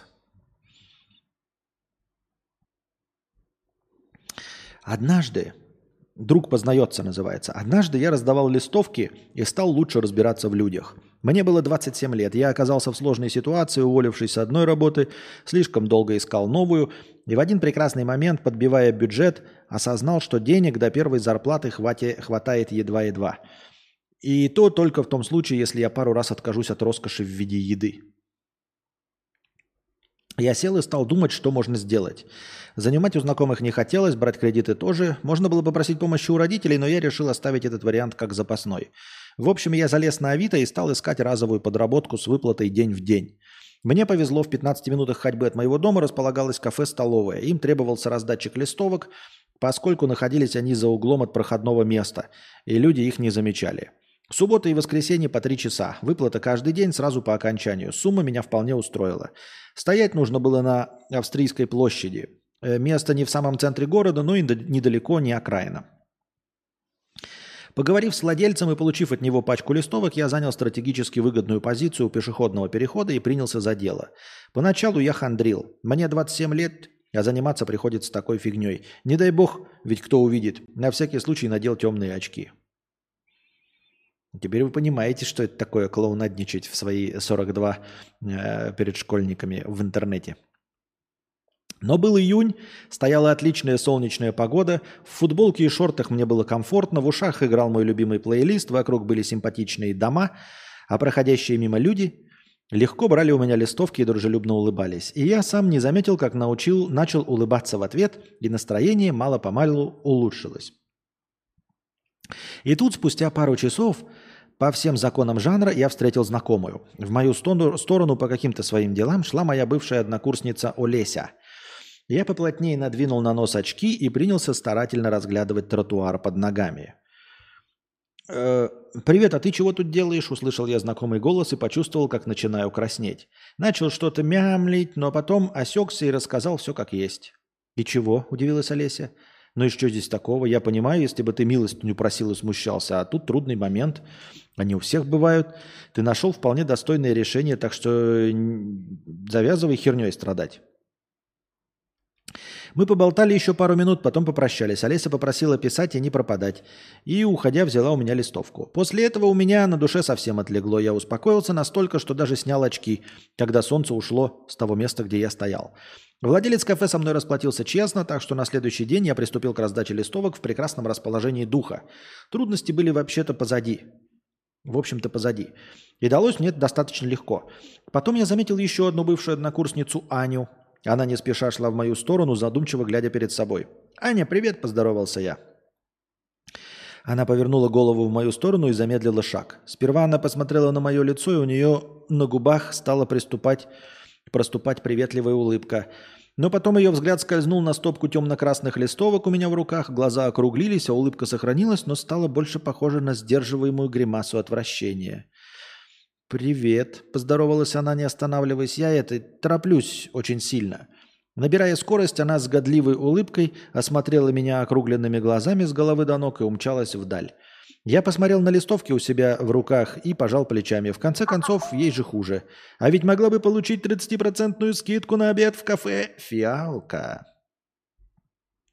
Ну, на самом деле история смахивает на э, невозможно молчать.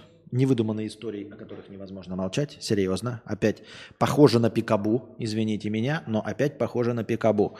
Э, ну, потому что во-первых, я не верю в то, что ты встречаешь одноклассницу сначала, Олесю, э, такую понимающую и хорошую, но ты при этом не поддерживал с ней отношений. Да, то есть вот 27 лет она тебя встретила и такая понимающая, то есть такая родная, такая, э, такая вся из себя хорошая, такая не переживай, ты занимаешься э, честным трудом, зарабатываешь деньги, ведь у тебя сложная ситуация. А что ты с ней тогда до этого не общался? Да что ты с ней тогда контакт не поддерживал, если она такая охуительная?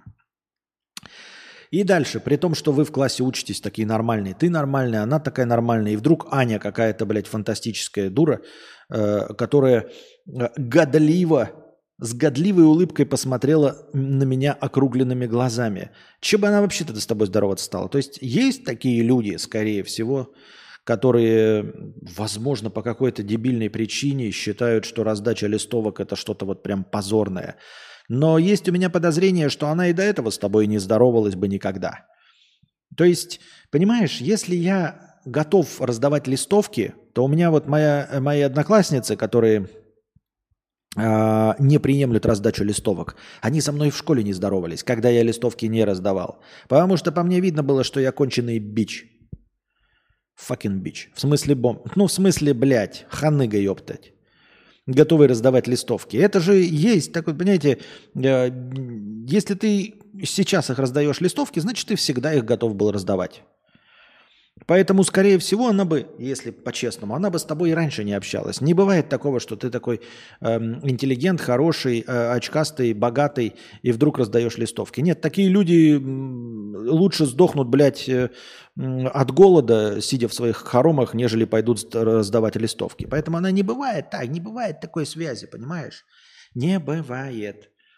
То есть она либо тебя бы вообще сделала вид, что не узнала, потому что с тобой никогда и в школе не здоровалась. Либо если она уж поздоровалась и начала улыбаться, то есть вспомнила о тебе что-то хорошее, потому что сначала она тебе начала улыбаться, потому что узнала тебя и подумала и вспомнила о тебе что-то хорошее, то она бы тогда и не отключилась э, из-за листовок. Поэтому мне кажется, это невыдуманная история, о которой невозможно молчать. Нет, повестки я еще далеко не все прочитал, но лишними они не будут.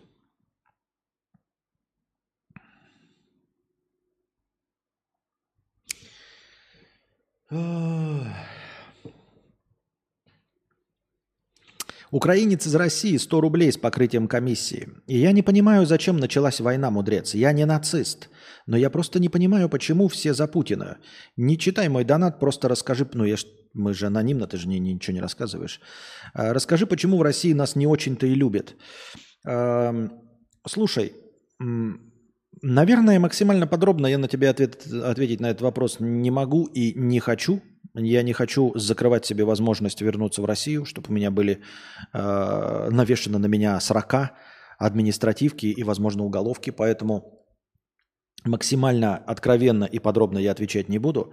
Но Э, максимально откровенно и подробно это просто с множеством деталей, но все бы сводилось к одной простой вещи. Люди просто ведут себя как люди, потому что люди везде говно. Вот и все. Поэтому для того, чтобы кого-то ненавидеть, не нужны причины. Вот для того, чтобы любить, нужно пиздец как усраться. Чтобы понравиться людям, нужно усираться. Причем понравишься ты только каким-то отдельным людям. А другим людям, которые не любят тех людей, которым ты понравился, ты автоматически э, становишься врагом. Ну вот, ну хоть, чтобы хоть кому-нибудь понравиться, нужно прилагать максимальные усилия. Как э, Алиса в «Стране чудес», для того, чтобы... Э, нужно бежать, бежать со всех ног только для того, чтобы оставаться на месте. А для того, чтобы ненавидеть, не надо делать ничего. Не надо ничего делать, не нужно вообще не быть не виноватым, ничего. Просто Просто существовать, и чтобы о тебе знали, и тебя уже будет кто-то ненавидеть. По какой-то, не по какой-то причине, хотел сказать, по какой-то причине, не по какой, просто так. Вот. Э, и все это еще и муссируется, если бы один человек, вот просто один без среды, вот вы в поле встретились, не в поле, а в древние времена, ты один человек остался изгнанный, и другой человек один. И вот вам никто не наускивает на ухо, ничего не рассказывает друг о друге, и вы встретились в поле, блядь. Вы, скорее всего, друг друга возненавидите. Просто так. Человеческая природа такова. Ну а уж если вокруг тебя стоят твои соплеменники, которые вот ты возненавидел стоящего человека за что-то, а он за другое, а это за третье. И вы еще обменялись знаниями, теперь вы ненавидите этого человека за три вещи. Вот вы три человека, и вы в три раза сильнее ненавидите. Потому что ты ненавидел этого человека за то, что э, он лысый, этот ненавидел за то, что он высокий, а третий ненавидел за то, что у него зубы все целые. И по отдельности вы бы за каждую за свое, но поскольку вы обвинялись, обменялись знаниями, теперь ты ненавидишь его за то, что он высокий, лысый и с ровными зубами, условно. Вот. Человеческая природа такова. И от этого ничего... С этим ничего нельзя поделать, я думаю. Я думаю, что ничего нельзя с этим поделать. Вот. Риторика ненависти а, для чего? Вот ты понимаешь, это все вот философские разговоры о том, почему. Да не почему. Вот, ну, если брать вот совсем по-честному, не почему. Потому что если предпринимать, э, придумывать какие-то причины, то ты можешь всегда привести пример, э, что есть вот другие люди с этими же причинами, да? Почему, почему их не ненавидят? Ну, потому что... Ну, а, ну тогда выходит, потому что вы ближе всего, и все. Потому что ближе всего к России, все. Это единственная причина. То есть все, что могло бы кому-то не понравиться, да, условно, оно есть и в других местах. Ну, во-первых, оно есть э, у самих россиян, а во-вторых, и в других местах, но этого не видно, потому что россияне с этим не встречаются. И все. Как-то так. Ну и плюс, как я уже сказал, накручивание э, самих себя по умолчанию. То есть э, стандартное положение, в котором люди ненавидят друг друга, это просто стандартно. Но можно себя не накручивать. Можно, например, жить просто, да, и такой типа ненавижу соседа, и сосед такой ненавижу Петьку, и все нормально, все хорошо. Ну ненавидите, ненавидите, да. Э, но если не накручиваться, Просто специально не сидеть и не накручиваться, типа э, выдумывать какие-то э, вещи, почему сосед твой хуже, что он хочет тебе сделать, там, хочет сжечь твой дом и все остальное, эм, то можно, в принципе, просто с этой стандартной минусовой ненавистью просто жить. Как, как и весь мир существует. Просто стандартная ненависть. Вы думаете, англичане любят американцев, американцы англичан? Вот если мы так предположим, вот максимально близкие друг к другу, да, англосаксы – и англоязычная Америка. Да нихуя. Они тоже так же друг друга ненавидят. Ну вот, но сосуществуют как бы пока в мирном таком э, э, ключе. Но также с пренебрежением, с высокомерием относятся друг к другу. Я так думаю. Пропаганда есть с обеих сторон. Если считаешь, что э, мистер Пу зло, значит, э, она работает. Э, пишет Хэнк Шайер. Такое мнение.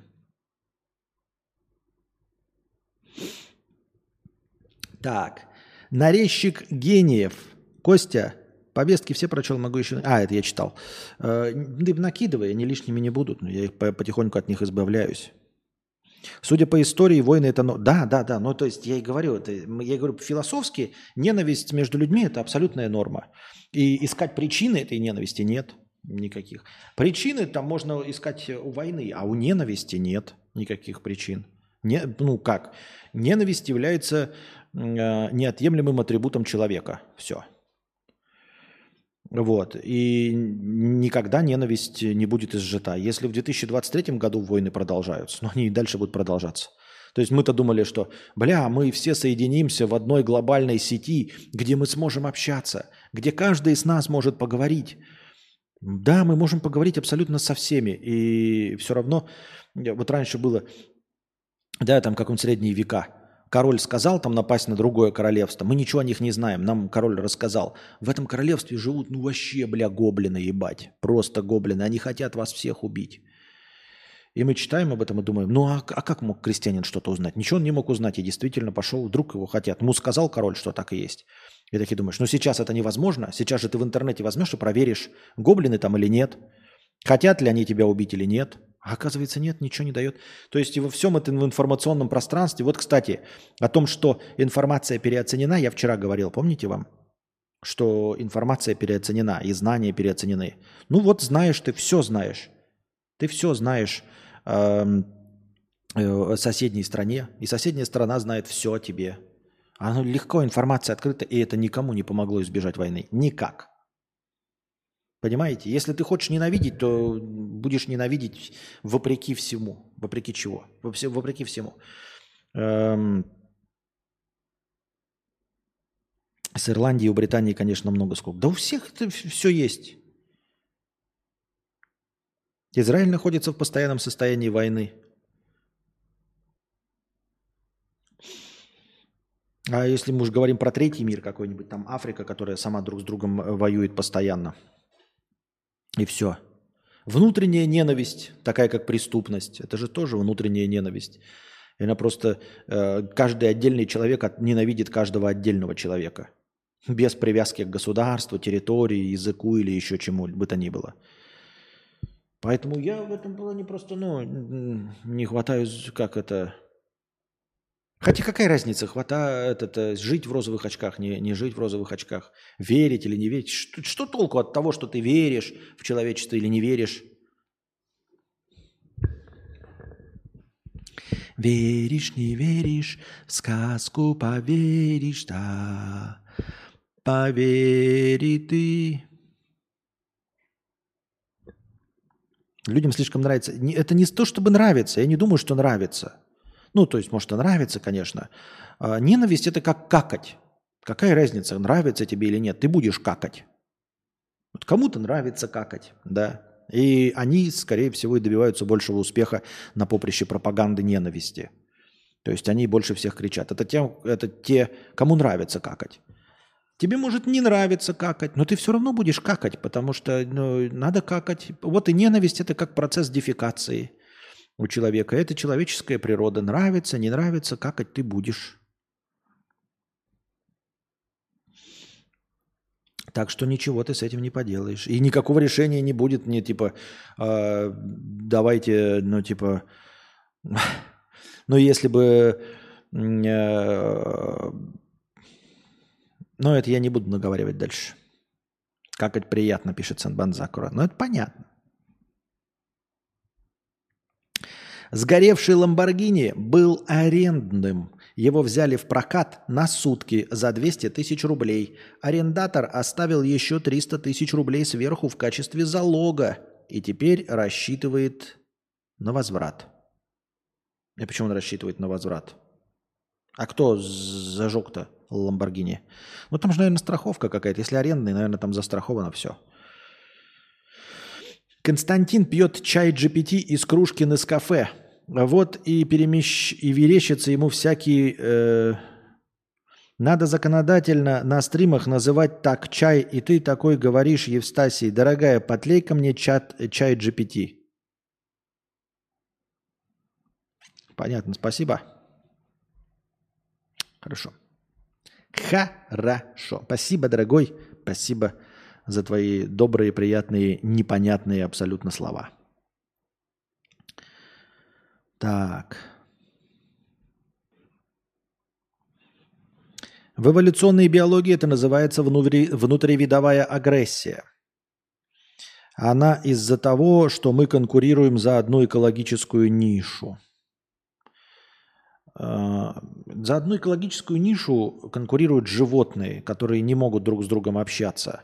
А тут же как-то, ну, типа преподносилось, что мы типа не животные – я-то уже знаю, что мы животные. но как бы меня почему-то учили, что типа животные не читают книжек, животные не, не снимают кино, животные не признаются друг другу в любви, животные не понимают, что война плохо. И вот животные, они там могут, да, за экологическую нишу. А мы же типа люди, и можем просто вин-вин играть, чтобы всем было хорошо, но никого не интересует вин-вин.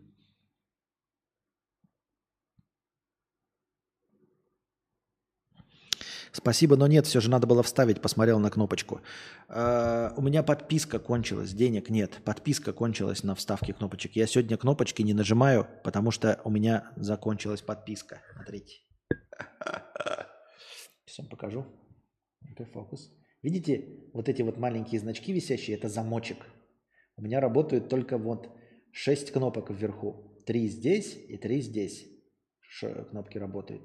Ничего не понимаю. Семья там Вин Дизель, кринж и еще какая-то кнопка. Все остальные под замочками. Видите? Все вставки под замочками. Это потому что э, подписка закончилась. Мне жаба давит подписку оплатить. 2800 за год. Это слишком дорого для меня. 2800 за год. Ну, 12 990 тенге. Вот такие дела. Так. По-моему, здесь только один очевидный камень преткновения. Эм. Радикалы на Украине кричат, что Бендера герой, а в России э, Бендера равно Хатынь и прочие деревни, вырезанные и сожженные заживо старики, дети и прочее, пишет Михаил. А, я не собираюсь... Э, камень преткновения – это убийство. Все. Я в политике не шарю. Камень преткновения – это убийство. Кто начал убийство, тот и не прав. Все. Типа память предков, оскорбленные чувства. Оскорбились? Назовите героем каких-то других людей, которые убивали украинцев. Называйте.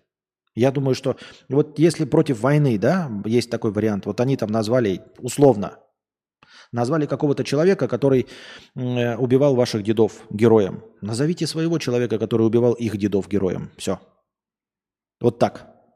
Как тебе такое? Просто. Без э, политики мы не убиваем и все. Мы не разговариваем, ну типа, я про политику не шарю. Кто там э, принял героем, не принял героем, меня это не волнует вообще. Меня волнует только то, чтобы люди не убивали друг друга. И все. Ну, как не убивали? Что значит не убивали? Типа, по возможности убивали поменьше. Не в промышленных масштабах. Вот. Потому что, ну, с какими-то убийствами, типа, бытовыми преступниками, с ними есть полиция, она борется. Да, никак нельзя избежать внутренней агрессии. Есть преступники, которые все время нарушают закон, и против них есть полиция, которая с ними борется. Police and thieves. Песня такая есть. Вот. Значит, все. А все остальное, типа, ой, проблема. Да не проблема в, это, в, в том, что кто-то где-то героя назвал. Опять, я же еще раз говорил, да? Давайте мы можем сейчас посмотреть тысячи, ну не тысячи, конечно, кучу стран найти, где э, плохих людей, которые плохо поступали с русскими, назвали героями. И чё? Но с ними же войны нет, с другими странами. Почему? Вот.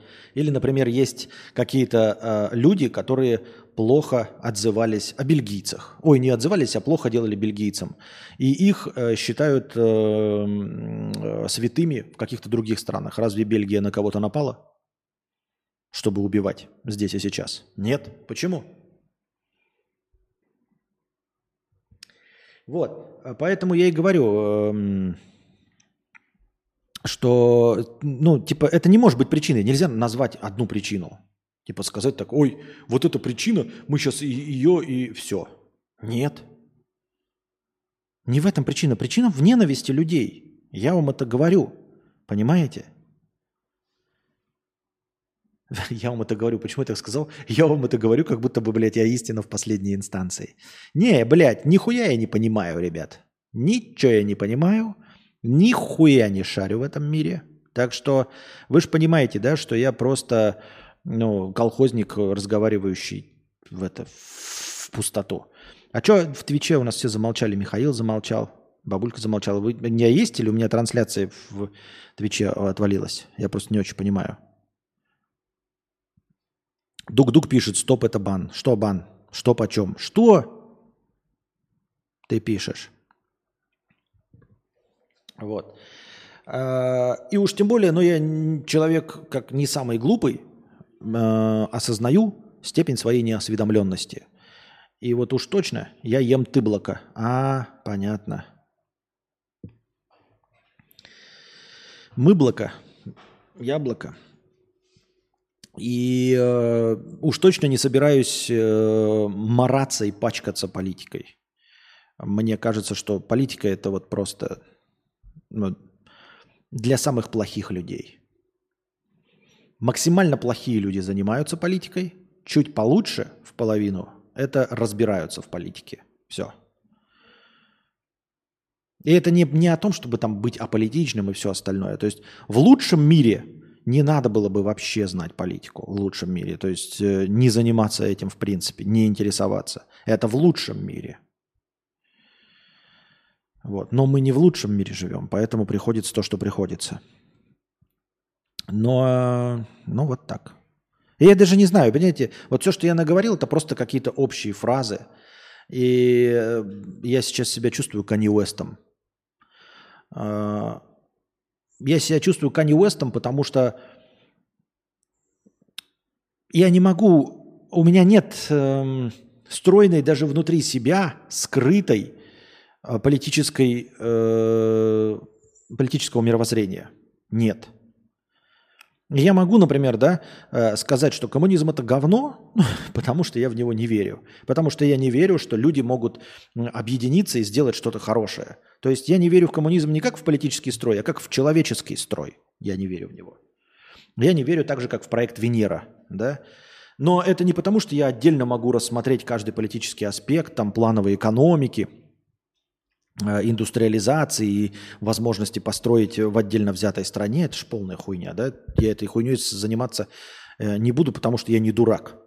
Ну, мне кажется, что э, заниматься фантастически... Ну, как дурак? Извините меня, все люди, изучающие клингонский, да?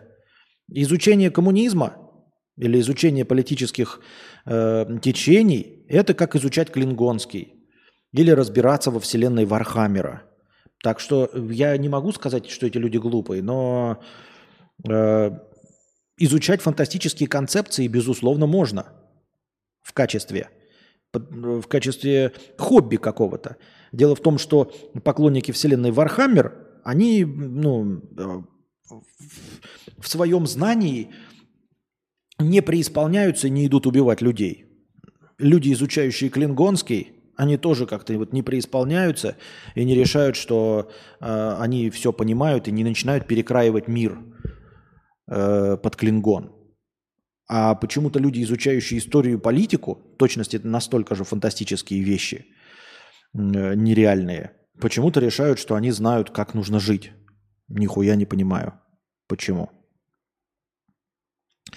И э, для меня единственным и последним э, единственным якорем, который меня держит, это убивать плохо. Вот кто убивает, кто начал убийство, тот не прав. Все. От этого я отталкиваюсь. Вы можете меня переубедить в чем угодно. Вы можете предоставить любые доказательства, чего угодно. Но я только знаю одно. Убивать – это плохо. И тот, кто первый начал убивать, тот не прав. Все.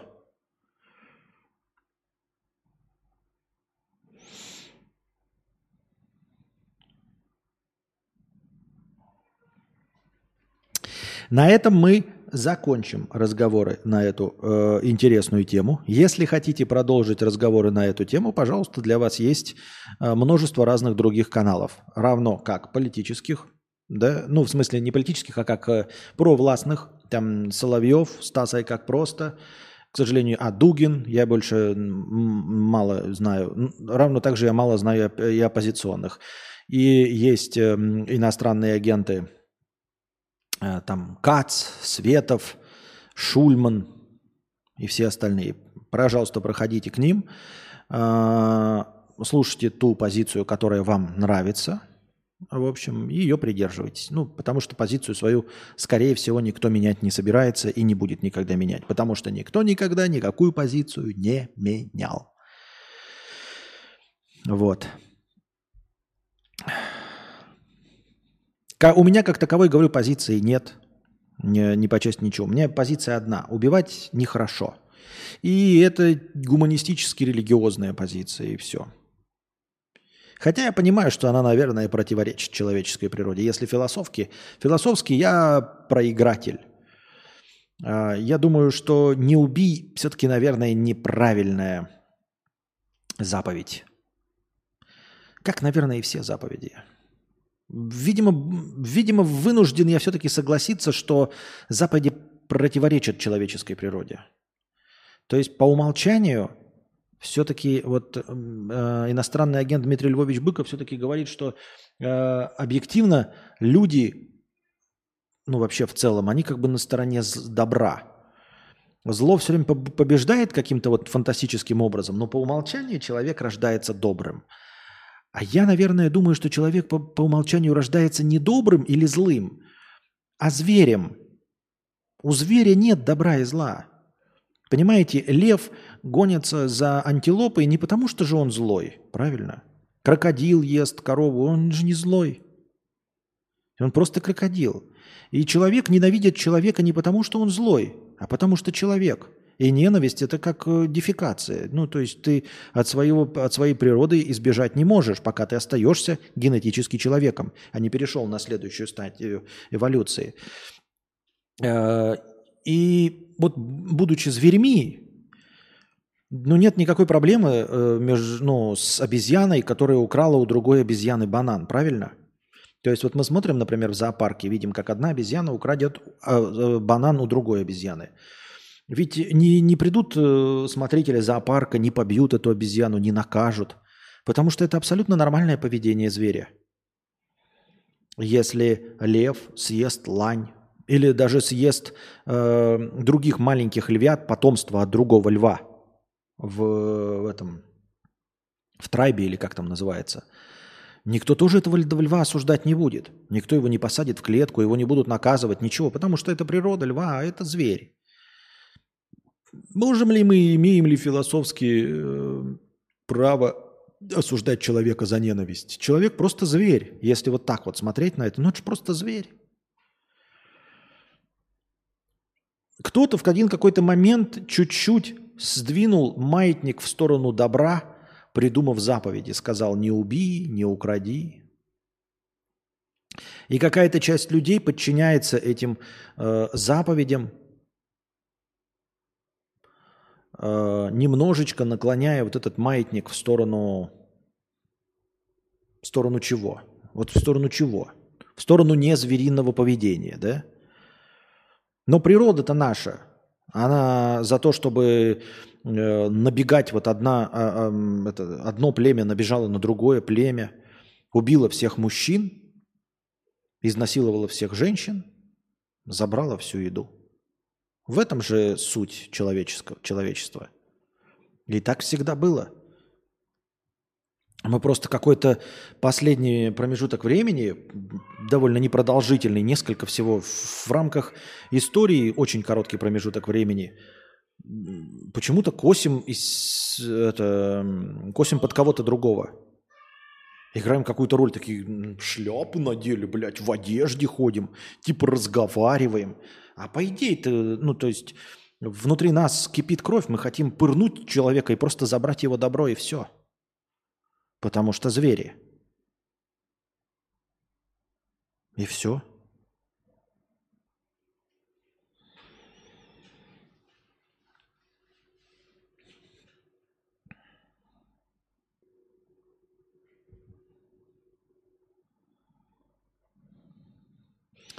Михаил задает вопрос. Я на твой вопрос ответил, но э, это опять-таки является незаконным. От, ответы и упоминания людей некоторых является незаконным, поэтому я не могу отвечать.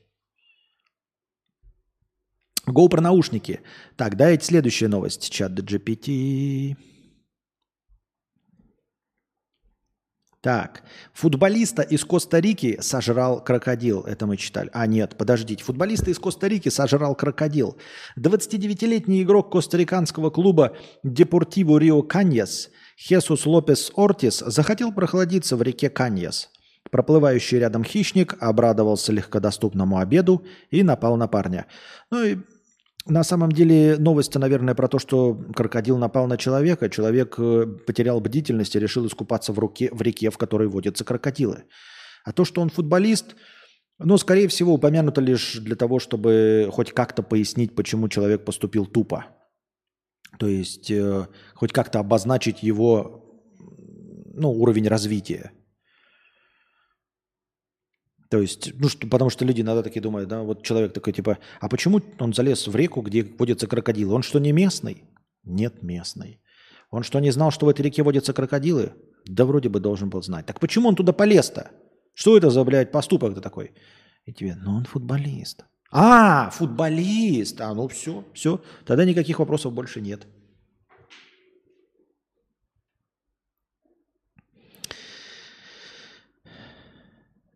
Извиняюсь, а подписка на цветную картинку тоже кончилась? Напишите, кто сегодня мотать не хочу в начало. Да, подписка на цветную картинку тоже кончилась.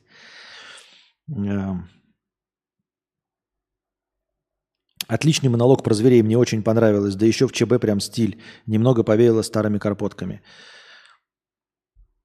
Не знаю, по-моему, мысль тривиальная, э, лежащая на поверхности, и я ее озвучивал сто-пятьсот раз.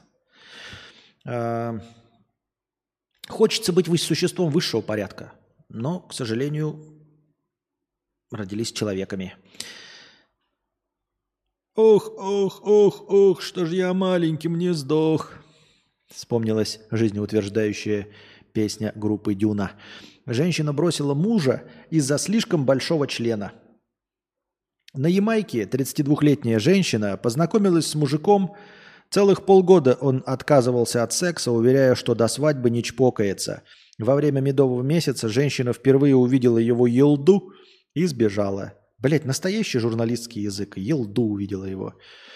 Заявила, что такой огромный член не поместится ни в одну женщину. И все. И ушла. Можем ли мы ее винить? Нет. На самом деле, ну какие тут смехуечки? А реально, э, я не то чтобы защищаю свой э, 7-сантиметровый болт, но вообще, э, мне кажется, это не секрет, что большой член не так уж сильно и нужен. Ну, по-настоящему большой член, то, каким его представляют мужики. Потому что женщины, когда говорят, хотят большой член, на самом деле они хотят член больше, чем э, им встречался по жизни, больше, чем наши 7-сантиметровые болты. Женщины хотят и любят большие члены, 10-сантиметровые, потому что за всю их жизнь они встречают наши, блядь, конюшончики – вот. А мужики почему-то думают, что большой член – это 27 сантиметров. Почему? Потому что они всем рассказывают, что у них-то небольшой член, но всего 25. А большой – это 27. Но если бы они признали, что у них 7, тогда бы поняли, что большой по сравнению с них – это 10. А 20-сантиметровые настоящие большие елды нахуй никому не нужны.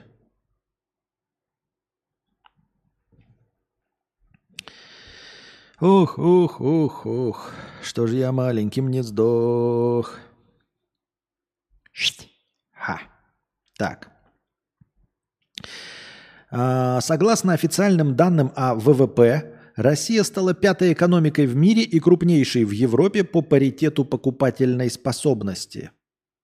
Первый Китай, второй США, третий Индия, четвертый Япония, на пятом месте – Э, Россия. Я это видел, да, это э, Всемирный банк там какую-то статистику выдал. А, что еще раз говорит, что о том, как, и говорил, по-моему, иностранный агент Чичваркин, что спасибо за поток, спасибо Дукук, Дудук, что сидел, Дук-Дук, а, что санкции не работают. Ну, это просто приходится признать и констатировать. Ну, вы можете не соглашаться с этим, но по факту они не работают. Большой член в реальной жизни – это большая проблема, особенно если большой обхват. Презервативы подобрать – проблема. Только заказывать и ждать 3-7 дней. Женщине больно и быстрого секса в принципе быть не может. Пишет Танобари, намекая, что это его проблема. Верим тебе, охотно, Танабаре, верим. Ты так, знаете, пишет, вроде бы и не говорит, что это он и что у него такая проблема. Но так, знаете, с такими мелочами, с такими детальками, явно намекающими на то, что с этой проблемой столкнулся именно он. Все понятно с тобой, дорогой друг. А, так вот, мне просто интересно, я это видел, там какой-то рейтинг по ВВП. А что такое паритет покупательной способности? Че это я должен, блядь, не очень такое знать? Напишите мне в двух словах, что такое паритет покупательной способности. Напишите так, чтобы даже я понял. Ну, напишите так, чтобы даже футболист, э, желающий охладиться в реке с крокодилами, понял.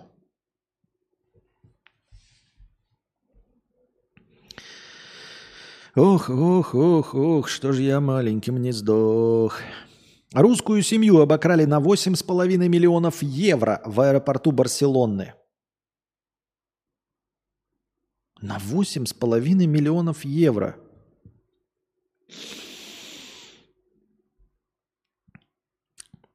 Воры просто похитили чемодан и сумку с тяжелейшим люксом. Только одно кольцо стоило 4 миллиона евро. И что, оно в чемодане лежало? О краже написало издание «Барнадарио». По данным журналистов, семья из России летела из Барселоны в Дубай. С собой они везли несколько чемоданов с драгоценностями. Во время регистрации ловкий преступник аккуратно укатил один чемодан с надетой на него эксклюзивной сумкой Hermes – Биркин с инкрустированными бриллиантами. Кстати, Джейн Биркин, в честь которой назвали эту сумку, недавно померла. Она, кстати, мать э, Шарлотты Гинзбург, которую вы могли видеть в фильме «Всевидящее око», или в фильме «Нимфоманка», или в фильме «Антихрист», а также в фильме «21 грамм» Алехандро Гонсалеса Иньяриту. Нахуя вам эта информация? Испанцы пишут, что ее стоимость инкалькулябле – подсчитать невозможно. Вероятно, речь идет о редкой сумке Сакбижу Биркин в розовом золоте, инкрустированной 2712 бриллиантами. Ее цена около 2 миллионов долларов. Да, сука, как он это укатить-то смог? Куда вы, блядь, смотрели, ебать, все вокруг? О, смотрите, какой-то черт катит, блядь, сумку, инкрустированную бриллиантами. Даже не зададимся вопросом, не будем показывать пальцами, не будем его фоткать, чтобы все вокруг это заметили. Помимо сумки в чемодане лежали 10 тысяч долларов наличными, бриллиантовая брошь «Шанель», 750 тысяч евро, брошь в виде лебедя 600 тысяч евро, часы Булгари 800 тысяч евро, кольцо с бриллиантом 47 карат 4 миллиона евро, кольцо с бриллиантом 500 тысяч евро, браслет с бриллиантами Тифани 250 тысяч евро, колье с, брилли... колье с бриллиантами Versace 100 тысяч евро, относительно дешевые часы Chopard за 45 тысяч евро. Узнав о такой краже, полицейские по камерам отследили вора, увидели, как он садится в арендованный автомобиль на парковке и задержали его на дороге. В машине находилось двое мужчин, чемодан и сумка. Все драгоценности лежали на месте. А, -а, -а их поймали? Ну, на самом деле похлопаем. Похлопаем скорости работы и, и, и, и, и, и, и, и, и, и испанской полиции. Я ведь сам не мог догадаться, откуда полиция, пока не прочитал. Откуда мне знать, где Барселона находится, ебать ее в сраку. Не, ну это хорошо, молодцы. Молодцы, молодцы. Молодцы. Вернули бедным россиянам, э, бедным, в смысле, не физически бедным, не финансово бедным, а бедным обокраденным россиянам их две вонючие кошелки, сумочки. С чем мы их, собственно, и поздравляем. Вот у тебя украдут шавуху, и никто ее не найдет. Такие дела. Так. Паритет покупательской способности. Где у нас? Кто-нибудь ответил мне? Пенсионеры, наверное, обычная русская семья. Да я думаю, что она, эта семья состоялась целиком из, полностью из бабок. Возможность покупать повседневные товары. Что это значит возможность покупать? Как это, блядь? А что это? А как он измеряется? Как это? Э, с поправкой на уровень цен в экономике страны. Значит, в покупательскую способность валюты. Нихуя непонятно, если честно.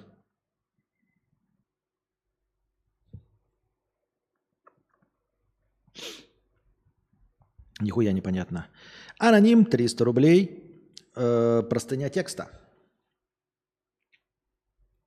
У, поговорим о достигаторстве. Называется простыня «Реализация». Что можно увидеть... э, А, часто можно увидеть мотивационные ролики, в которых говорится «Работай над собой, развивайся, старайся». Часто я вижу такие охуительные советы и в твой адрес, даже с конкретными предложениями по улучшайзингу трансляции и расширению аудитории. Но все это полная поебень до тех пор, пока не будет готового решения. До готового решения это все разговоры на кухне, на кухне, не более. Мой лирический герой работал на обычной работе, получал нормальную зарплату, естественно, хотел больше от жизни, думал о расширении деятельности, экстенсивный рост, типа занять свободное время, но с удивлением обнаружил, что оно отсутствует. При графике 5 на 2 забудьте о дополнительных заработках. Это невозможно в принципе или возможно на очень коротком промежутке времени с дальнейшим уменьшением производительности в два раза по обеим фронтам. А что если взять время, перестав ебланить? Ты думаешь, что сидя в ТикТоке улетает время? Нет. ТикТок как открыл, так и закрыл. Включил и выключил мгновенно. А вот если ты возьмешься всерьез за работу, то обнаружишь, что там надо сосредотачиваться, собираться. А вечером в усталом состоянии это очень сложно. А если у тебя семья, дети, можно про это забыть совсем. Время в ТикТоке нельзя перелить в полезное занятие. А, Наш знакомый любил заниматься генеалогией. Были заказы, он горел этим и радовал людей. Когда ресурсы сарафанного радио еще не кончились и работа кипела, э, в этой эйфории стал вопрос о серьезном переводе деятельности на коммерческие рельсы. Тут выяснилось, что по-хорошему в раскрутку и объявления надо вбухивать огромные средства, как на саму рекламу, так и на грамотный таргетинг. Надо вести социальные сети, быть всегда на связи, грамотно окучивать людей. 90% заявок – это шлак. Вы даже не представляете, насколько люди выглядят тупорылыми с той стороны. Они видят объявление, тычут в него. Ты думаешь, что они перейдут в сообщество, посмотрят список услуг, примеры работ. А они в мессенджер пишут, как в поисковик. «Кто мой прадед Никонов Виталий?» И все нахуй. А за этого человека списались деньги – Потому что он по максимуму клюнул и даже написал. А толку? Сарафанное радио заглохло. Все знакомые, кого могла заинтересовать эта тема, кончились.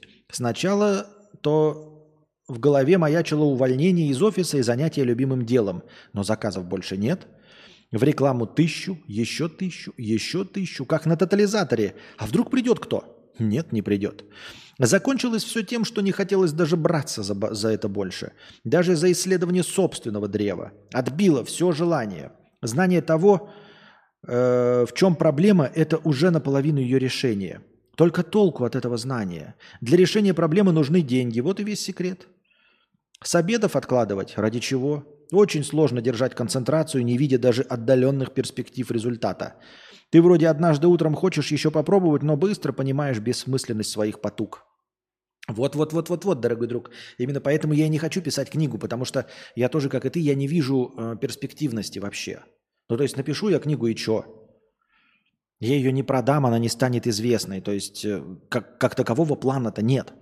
Есть план написать книгу, но э, нет плана написать успешную книгу. Я не знаю, как написать успешную, интересную книгу, талантливую, гениальную книгу. У меня есть только умение писать книгу, а не хорошую книгу. Раньше была мечта – Теперь даже ее нет.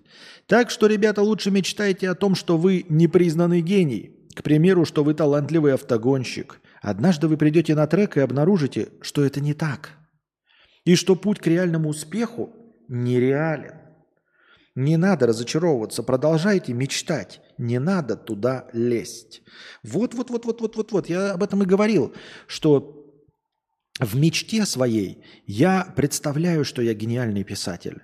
Но как только я туда полезу, потрачу свое время, напишу книгу, то я пойму, что я не гениальный писатель. И вы это поймете, и до меня это обязательно донесете. Об этом я и говорил, дорогой аноним, да.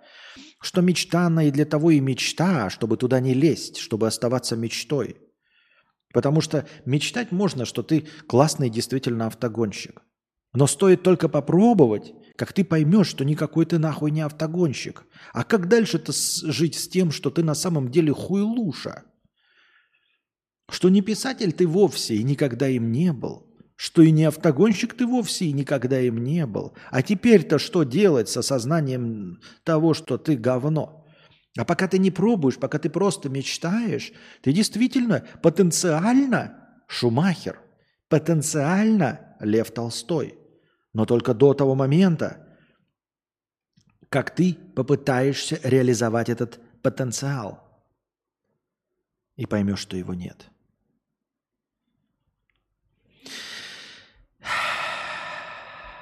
Такие дела. Несколько банков Вьетнама начали принимать карты МИР. Пока это, к этому эту новость читали уже и обсуждали. Пам-пам. Еще раз новость про обокраденную семью почему-то. Два раза ее кинули. А, ну разные люди, наверное, кидали. Минюст США планирует обвинить Binance в мошенничестве. Однако прокуроров пока останавливает страх, что если предъявить криптобирже обвинение, это может привести к массовому выводу средств с площадки и ее банкротству. В результате потребители потеряют свои деньги и могут спровоцировать панику на крипторынке. Как интересно. Ну подождите. Как это спровоцировать панику, если у вас что-то есть на самом деле? Если крипта что-то стоит на самом деле, если она что-то значит, то какую панику вы можете вызвать? Понимаете? Вот если у вас есть компания, добывающая нефть, и вот она добывает 100 миллионов баррелей в день. Вы можете что угодно рассказать об этой компании. Да, конечно, какие-то поползновения спекулянтов плюс-минус вызвать, э, могут вызвать падение, фантастическое падение для рынка в 7%. Но все понимают, что компания продолжает работать. Люди не увольняются. 7, 100 э, миллионов баррелей в сутки добываются все так же – и никто на самом деле с этой компании не уйдет, что вы про нее не расскажете, потому что у вас есть компания, люди и 100 миллионов баррелей нефти в день. А что это за такой интересный инструмент криптовалюта, что вы боитесь, что руна, рынок обрушится и люди потеряют свои деньги? А как это они потеряют? Вы можете, например, рассказать что угодно. Например, о владельце British Petroleum сказать что угодно, что он максимально плохой человек, преступник, что вообще его хотят сместить и поменять на другое руководство. И да, паникеры, спекулянты что-то там подвигают. Чуть-чуть.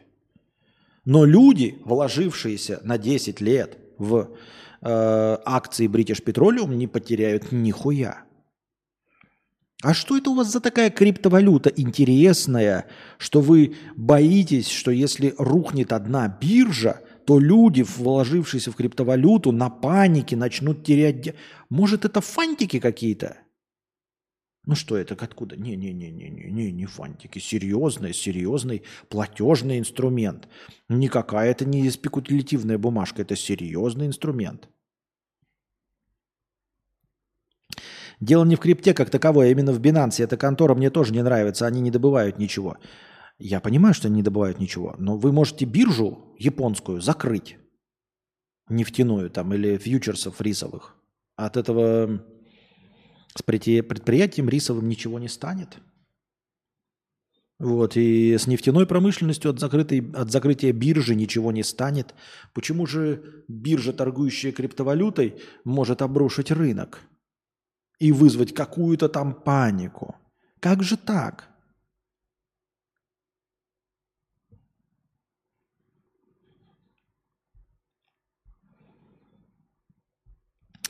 Ну все, что ли, дорогие друзья? На этом мы заканчиваем наш сегодняшний стрим и подкаст. Надеюсь, вам понравилось. Так или иначе, у нас было э, весело, душно. Было вроде непродолжительное время.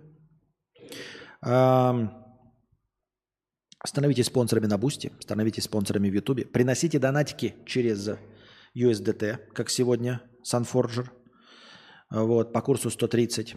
А, донатьте в евро через Telegram по курсу 150. Донатьте в тенге по курсу 1 к 4. И донатьте через Donation Alerts, приносите ваши добровольные пожертвования непосредственно на сам подкаст. Э, донатьте в межподкасте, задавая свои вопросы. Лучший вопрос будет вынесен в заголовок, и по нему будет нарисована какая-нибудь превьюшечка. А пока держитесь там. А лайки? А лайки уже были. Последний рывок уже был. 220 человек рекорд? Нет? Не. Ну хорошо, спасибо всем, кто были с нами. Надеюсь, вам понравилось. Приходите еще, накидывайте настроение, чтобы еще больше человек росло. А пока-пока.